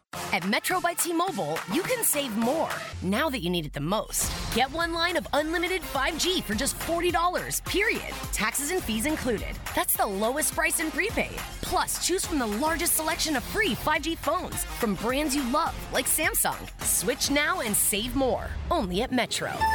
If congested, the fraction of users greater than 35 gigabytes per month may notice reduced speeds, and Metro customers may notice reduced speeds versus T-Mobile due to prioritization. Video streams in SD requires eligible port-in. See store for details. Your first word in sports. Game time. Weekdays 7 to 9 on ESPN Central Texas. A story of first downs and second chances. Meet former pro football player Michael Robinson. I wanted to keep playing, but my feet hurt. And all those big league experts couldn't help? You have access to anything, but none of it worked. Finally, he got fitted with Good Feet arch supports. Let me tell you something. They work. Now, he recommends Good Feet to Anybody, if you move, go to the Good Feet store. sign up for your free fitting at goodfeet.com. Stop by Good Feet Waco, located at the Central Texas Marketplace across from La-Z-Boy. Dust off your boots, Waco, and come to the 70th annual Heart of Texas Fair and Rodeo presented by HEB at the Extraco Event Center. The Fair Fun begins October 6th through the 16th, and this year's One Hot Rodeo presented by AIP Energy will have more nights of rodeo than we've ever seen. From professional bull riding, calf roping, barrel racing, mutton busting buckaroos, and much more. Gear up for one of the rowdiest rodeos in town. Get your tickets at hotfair.com today. We'll see you there. ESPN Radio Sports Center. I'm Lark Smith with your ESPN Central Texas Sports Update. Cooper Rush is now 4 0 as the starting quarterback for the Dallas Cowboys. The Pokes beat Washington 25 10 and are now 3 1 on the season. The Houston Texans dropped a 34 24 decision to the Chargers and are still winless. Tonight in the NFL, the Rams visit the 49ers. Saturday's loss to Oklahoma State has dropped Baylor out of the AP Top 25. The Bears are still a part of the coaches poll this week at number 22.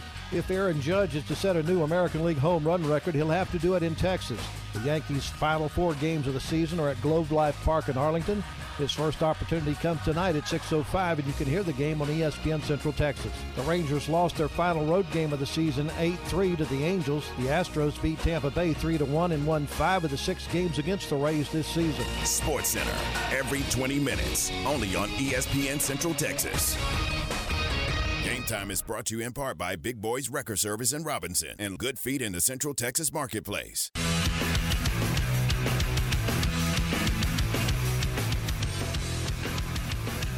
All right, it's 830. Welcome back into the program. This is game time here on ESPN Central Texas. We touched on it earlier, but the uh, Cowboys do win over Washington, 25 to 10. Ward, uh, Philadelphia comes from behind, beats Jacksonville. What what's uh, is the are the Eagles still your favorite in the East right now? Yes. Yeah, I think so. I'm just trying to decide. I know. Here we go. I'm trying to decide if, if a team that has struggled like they've struggled over the years can. I, maybe they can. Maybe they are the team to beat. Uh, I know this: the Cowboys are two and zero in their division. Here we go. How many games have they played in their division? 2 What's their record? Two and 0 Mm-hmm. They've done everything that they need to do in their division. They've got one loss, and that was to Tampa Bay. Bad loss. Now you look back at it. Here come the blue snow cones. Why would you not think that this is a good football team, uh, good enough to win the division? Didn't say that. I just think the Eagles are a better football team. Do they have better quarterback play? Mm, I think they do actually. probably so. Probably overall. We'll see. I can't wait till they play each other. Two weeks. Yeah. Got to go to L.A. and Mm-hmm. take care of that deal, and then, you know, is is that the game? The 16th, I think. Is that the game that Dak is back? The Eagles? Yeah. Possibly. I mean, that's what the conversation is right now. I think it depends a little bit on what happens against the Rams. Did uh, I mean right now you're playing with house money because of what Cooper Rush has been able to do. Sure so are. the last thing you want to do is rush Dak back because look, this is all fun and good, but it doesn't mean anything. January football is what counts. And But so but you, you can't win the division now, but you can certainly lose it. You you Yeah. got to get to January where your games are I- meaningful. I, I know, but I mean that's that's when they count, and that's when you got to have Dak. Don't I mean Cooper Rush is not going to take this team as far as Dak can. There's not. I, I don't disagree with you there. I, I he clearly has done things. I, what did a guy say yesterday? Did I hear on one of the broadcasts?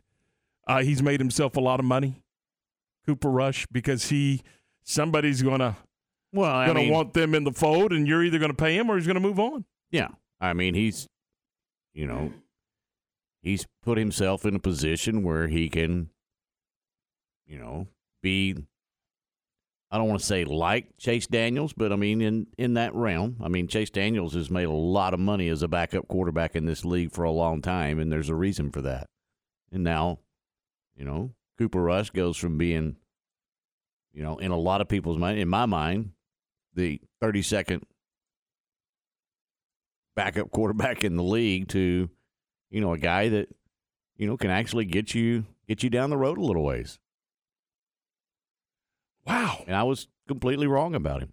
Grumpy old fan is grumpy this morning. The Cowboys will be 8 8 and 1 like always and also they will win every game rush plays, but they will rush Dak back and lose the first two games. Uh, and I disagree with that. They will not win every game that Rush plays. No. You're you're asking a bit much. uh, but again, as we pointed out, and you, I think you used the term house money a minute ago, and that's exactly right. I mean, you were hoping to. Um, I think I think if you you would have been satisfied if you if you if you'd have made a 500 run with him at quarterback, you'd have went kudos, thanks. Yeah, I mean, it, look if you get if you've got a backup quarterback that can get you through five games and you can win two those, two of those, you've done okay. You really have. I mean, that's that's that's the expectation of of a a backup quarterback. Hey, if I have to have you, worst case scenario for five games, if you can get me two of those, I'm happy. And he's already exceeded that. So, yeah, it, that's that's a great thing for this football team right now. Jerry Jones talking about Rush and Dak after yesterday's 25-10 win. Well, I think that uh, everybody uh, should feel like I feel, and that is that uh, Rush gives us a chance. We, we uh, certainly know that uh, Dak, as we look to the future, that, uh, that Dak is uh, an, an, ingredient to our success that's really a must. So we all understand that. But we also know that, that just as Rush has had to step in here during these three games, and maybe more right now. Nothing says that can't happen again. And that's what that's what you have with backup quarterback. The first thing that happened when Dak went down that early, literally uh, after the first game, I thought, "Oh, have we have we sh- uh, shortchanged ourselves? Have we have we really got this quarterback thing addressed?"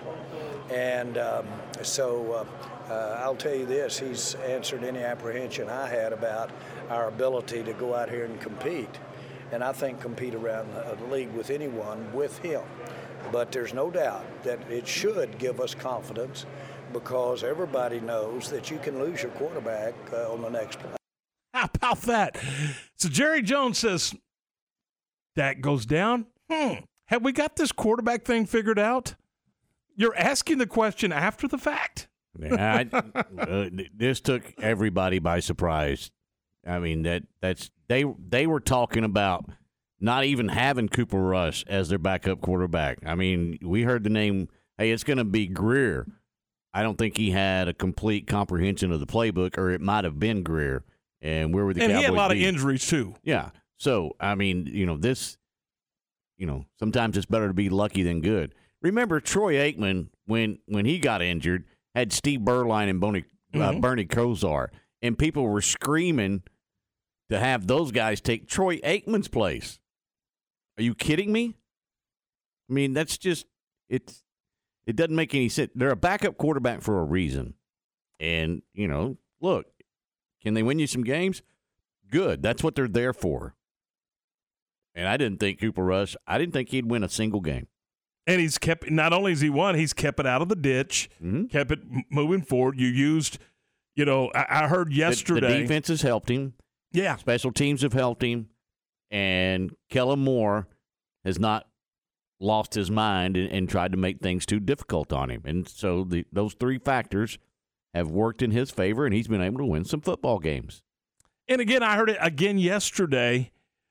No matter when Dak comes back, the way they're building the game plan is how they need to continue to build the game plan because the We'll game see. plan is the way that they're saying it now. The the quote talking heads, the experts, they believe that the game plan now is the way this team was constructed. Well, and, and I don't disagree with them. I've I've said all along, you know, that Kellen Moore has tried to get too cute, and I don't like the way he calls plays, and he doesn't have any rhythm or any way of setting anything up.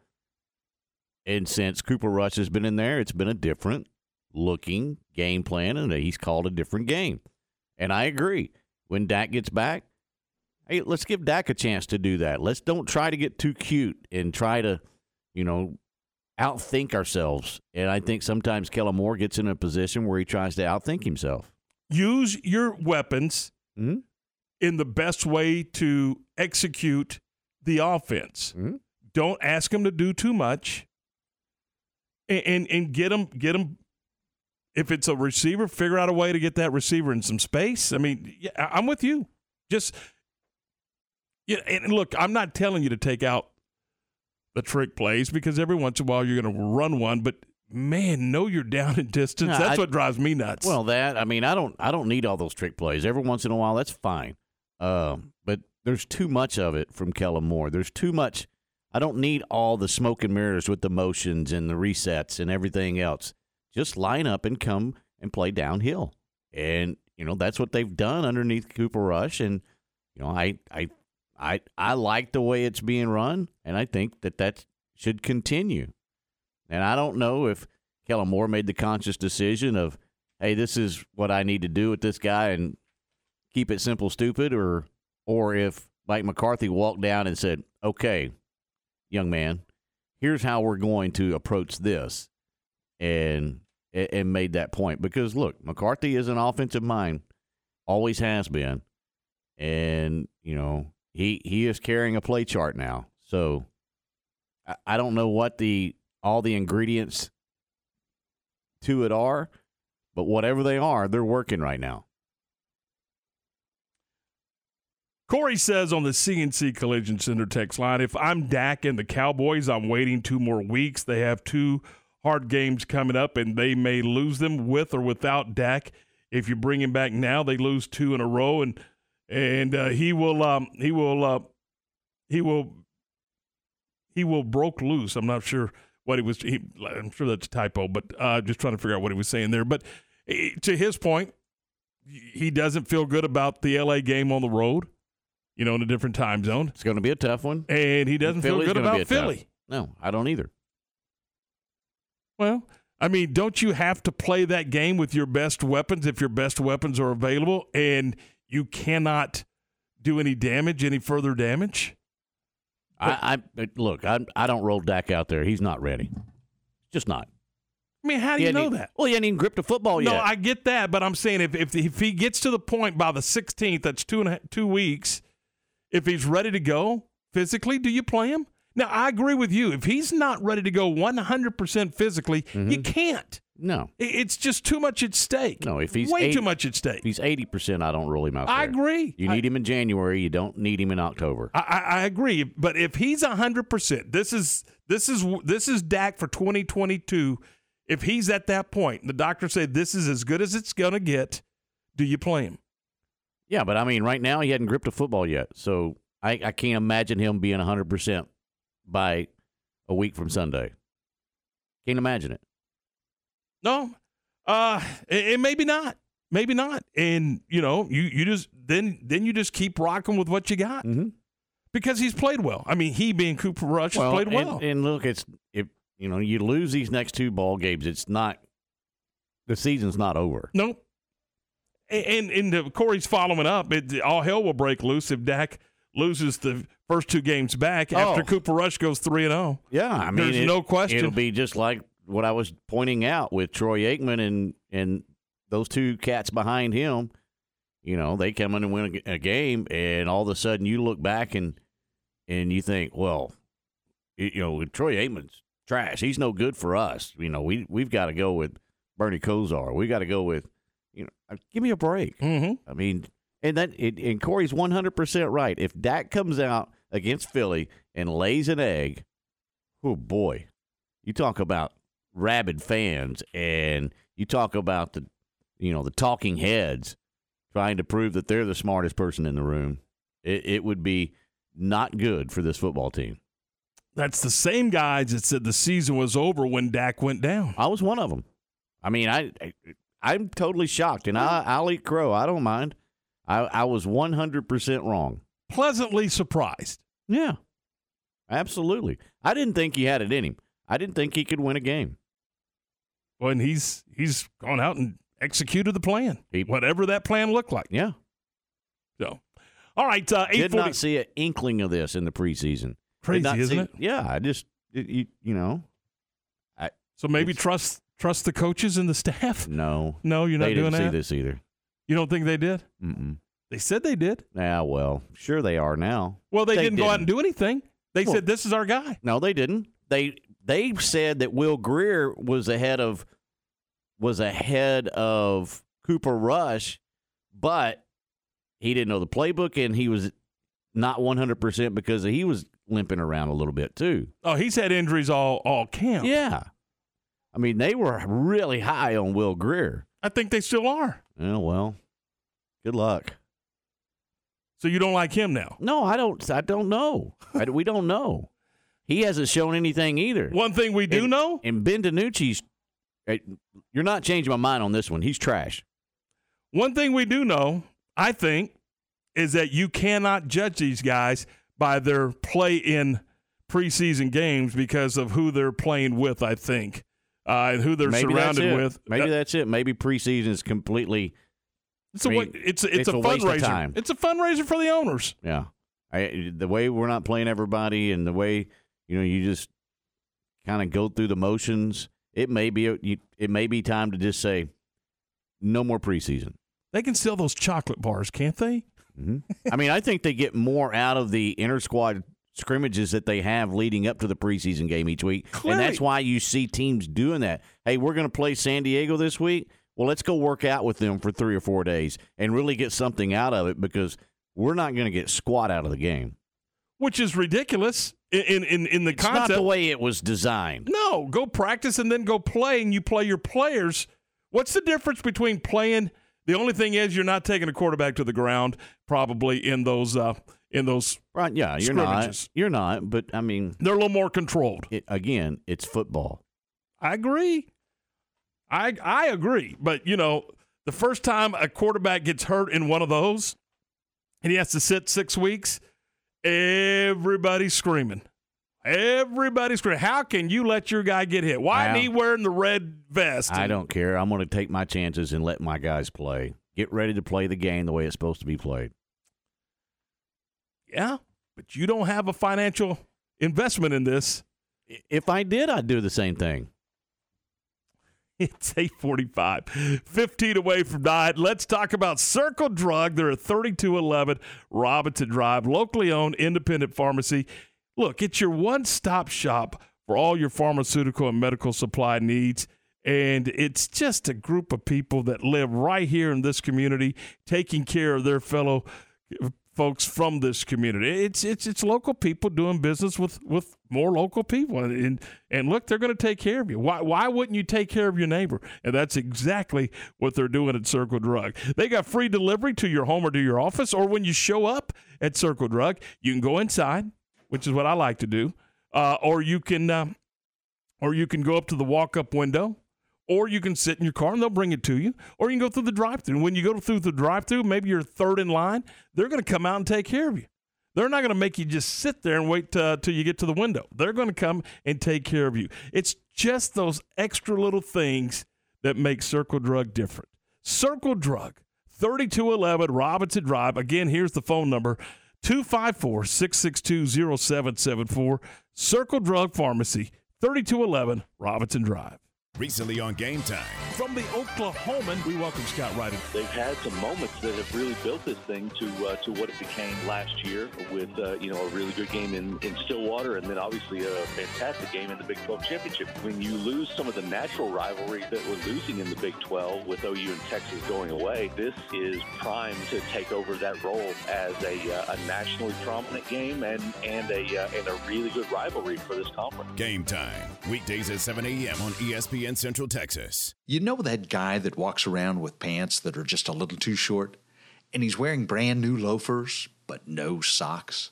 Then he crosses his legs right across from you, and you have to look at his bare ankles. Ugh. Well, that's what it's like to drive your truck around without any step bars. Hi, Jay from Pickup Outfitters here to talk about one of the most common forms of truck nudity driving around without any step bars, a rampant problem in Central Texas. Now, step bars do have their functional benefits. They save wear and tear on your back and your knees. They make it easy for your wife and your children to get in and out of your truck. But mostly, having step bars on your truck is just the decent thing to do. No one wants to look at your bare rocker panels. So help us end truck nudity and put some step bars on that truck. We have some great specials on either the black or the stainless steel chrome look. Check it out at createacommotion.com slash steps. Don't be part of the problem, be part of the solution, and help us end truck nudity at Pickup Outfitters. Baylor football on ESPN Central Texas. When you do whatever it takes to get the job done, they say you're on it. At ASCO Equipment, they work hard to get the job done and get it done right. They partnered with Doosan Forklifts because they get the job done too. Doosan builds cushion, electric, and pneumatic forklifts you buy and rent at ASCO Equipment, and they service and support it. Quality forklifts that get the job done. ASCO Equipment, they're on it, whatever it is.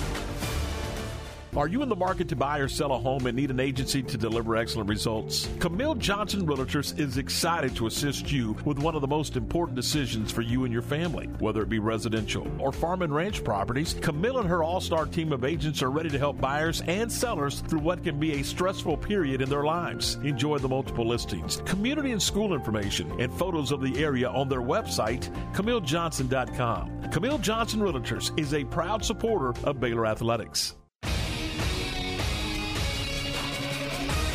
ESPN Radio Sports Center. I'm Lark Smith with your ESPN Central Texas Sports Update. Cooper Rush is now 4 0 as the starting quarterback for the Dallas Cowboys. The Pokes beat Washington 25 10 and are now 3 1 on the season. The Houston Texans dropped a 34 24 decision to the Chargers and are still winless. Tonight in the NFL, the Rams visit the 49ers. Saturday's loss to Oklahoma State has dropped Baylor out of the AP Top 25. The Bears are still a part of the coaches poll this week at number 22. If Aaron Judge is to set a new American League home run record, he'll have to do it in Texas. The Yankees' final four games of the season are at Globe Life Park in Arlington. His first opportunity comes tonight at 6.05, and you can hear the game on ESPN Central Texas. The Rangers lost their final road game of the season 8-3 to the Angels. The Astros beat Tampa Bay 3-1 and won five of the six games against the Rays this season. Sports Center, every 20 minutes, only on ESPN Central Texas. Game Time is brought to you in part by Big Boys Record Service in Robinson and Good Feet in the Central Texas Marketplace. Shapen looking to throw. Pass caught by Baldwin at midfield. Runs to the 40, to the 30, down the sideline. You're not going to catch Monaray Baldwin. Wow, on fourth down and five. Shapen to Baldwin for the Baylor touchdown. Highlight courtesy of the uh, Baylor Sports Radio Network and Learfield. John Morris, the voice of the Bears. You hear him every day at 3 o'clock right here on the call. That was one of two touchdown passes for Monaray Baldwin. And uh, welcome back, Monaray. It's uh, good to have him back in the fold. And he is a playmaker and a difference maker. And I promise you, Shapen is proud to have him back part of the uh, part of the offense. Now, uh, again for the for the Bears, it is a open date this Saturday. Chance to catch their breath, do some self evaluation, which Dave Aranda said they certainly were going to do, and then go get ready for a Thursday game uh, against West Virginia. The fact that they're open, Ward, doesn't that help? Because if they weren't on an open date, then they'd have a short week prepping for a road Thursday night game, which I think the road team, particularly on a Thursday, is at a disadvantage. I think it is too. I so mean, have the know, open date, Yeah, I, I think that helps. Um, and look, you, you're five games into this. They they need a little bit of break mentally, physically. So may need a break from each other. yeah, Yeah, I mean, it, it probably comes at a good time. So uh, that's uh, that's that's the Baylor situation. The Bears three and two. I get ready for West Virginia. Uh, you know, I don't want to call it a must win, but I think it's an incredibly an incredibly important football game to kind of right the ship. And I don't know if right the ship's even the right way to put it. I mean, to to bounce back from a disappointing loss. Now there there's no way that you can that you can describe the Oklahoma State game as anything but a disappointing loss. You know, uh, if you're Baylor, you're looking and going, if we'd have played the first half like we played the second half, we'd have had our special teams in line. Then you're probably talking about being a top ten team this morning instead of out of the poll, and you're talking about uh, getting to AT&T Stadium, and they still can, but now there's no room for error. I mean, I, it, maybe there is a three-team loss that's going to get there, Ward, but man, oh man, uh, as crazy as this league is, that's a possibility. You Yeah, know? I don't know. I mean, it's it's very very unusual right now. So we'll have to wait and see how it all plays out. But when's the last time that you've had the Red River rivalry with neither one of those teams ranked. Yeah. And right now, you're you're. I, I, you know what? I don't know that I'd want to be Texas right now because you got a desperate football team in Oklahoma losing two in a row. I a de- I think you I think you have a desperate football team that's going to go to Dallas in the Cotton Bowl to take on the Longhorns. Uh, Mm-hmm. And you know what? Maybe they're not good enough. Maybe they don't have every, all the ingredients right now. I don't know. We're not up there. We're not. We're not a part of that deal. I, all I know is that if they're going to get back in this thing and get the thing rolling, it starts now. They, yeah, I mean, You're not losing three in a row. I mean, come on. And that's what they're staring. both of these teams need a win big on Yeah. Saturday. Texas bounced back, got the win over West Virginia. Now they, you know, they're looking to put things together. Oklahoma's trying to, you know, keep their head above water. It, it is an interesting matchup, isn't it? It's very interesting to Mhm. me. So we'll see. We'll see how that one develops. But look, when you look at the standings, and I know we're early, but you've got KU uh, at two and zero. You got Kansas State at two and zero in the Big Twelve. It's just, I mean, that's just strange to see. And then you got teams that are traditionally at the top of the standings. Right now, they're they're hanging around at the bottom. I mean, you know, so it, it's an interesting league early in the race. And I think that's a fair way to put it. All right. Uh, you heard Lark just a minute ago on the um, on the Sports Center update. If Aaron Judge gets to 62, does he he does it against Texas in Arlington? Does that make that a hot ticket? Oh, I wish I was at every game this week. Me too. Me too. I think he does it. You know, if you're Texas, why do you pitch around him? No, you don't. You don't. You you you know what? Challenge the guy. I mean, Texas isn't going anywhere. No. Hang on a second. There's three games left. They're not. Are they still in the wild card race? No, No. Okay. they're not even in the hot dog race. What's that thing called? The boomer dog or whatever? Boom Oh, that stick. boomstick. yeah. Boomstick. Holy moly! A two foot long hot dog. Every condiment under the sun on it. Oh my goodness. They talk about the Dodger dog. How about that oh. bad boy right there? Yeah, I took a, a couple of guys to the game right after the boomstick was may have been the first year that they had the boomstick. Bo Phillips and Steve Helms, both Texas music artists, and took them up to the game. And Bo was determined he was going to win against the boomstick. How'd that work out? It didn't work out very well for him. it did not work out well for him. Oh, how funny. All right, we got to get out of here. John's coming up at 3 today, and uh, Matt Mosley will be here at 4. We'll see you tomorrow morning at 7. Uh, Corey says, hey, how about having Ward in the show with, how about them fighting Cooper Rushes? No. Say that again? No. 856. See you tomorrow.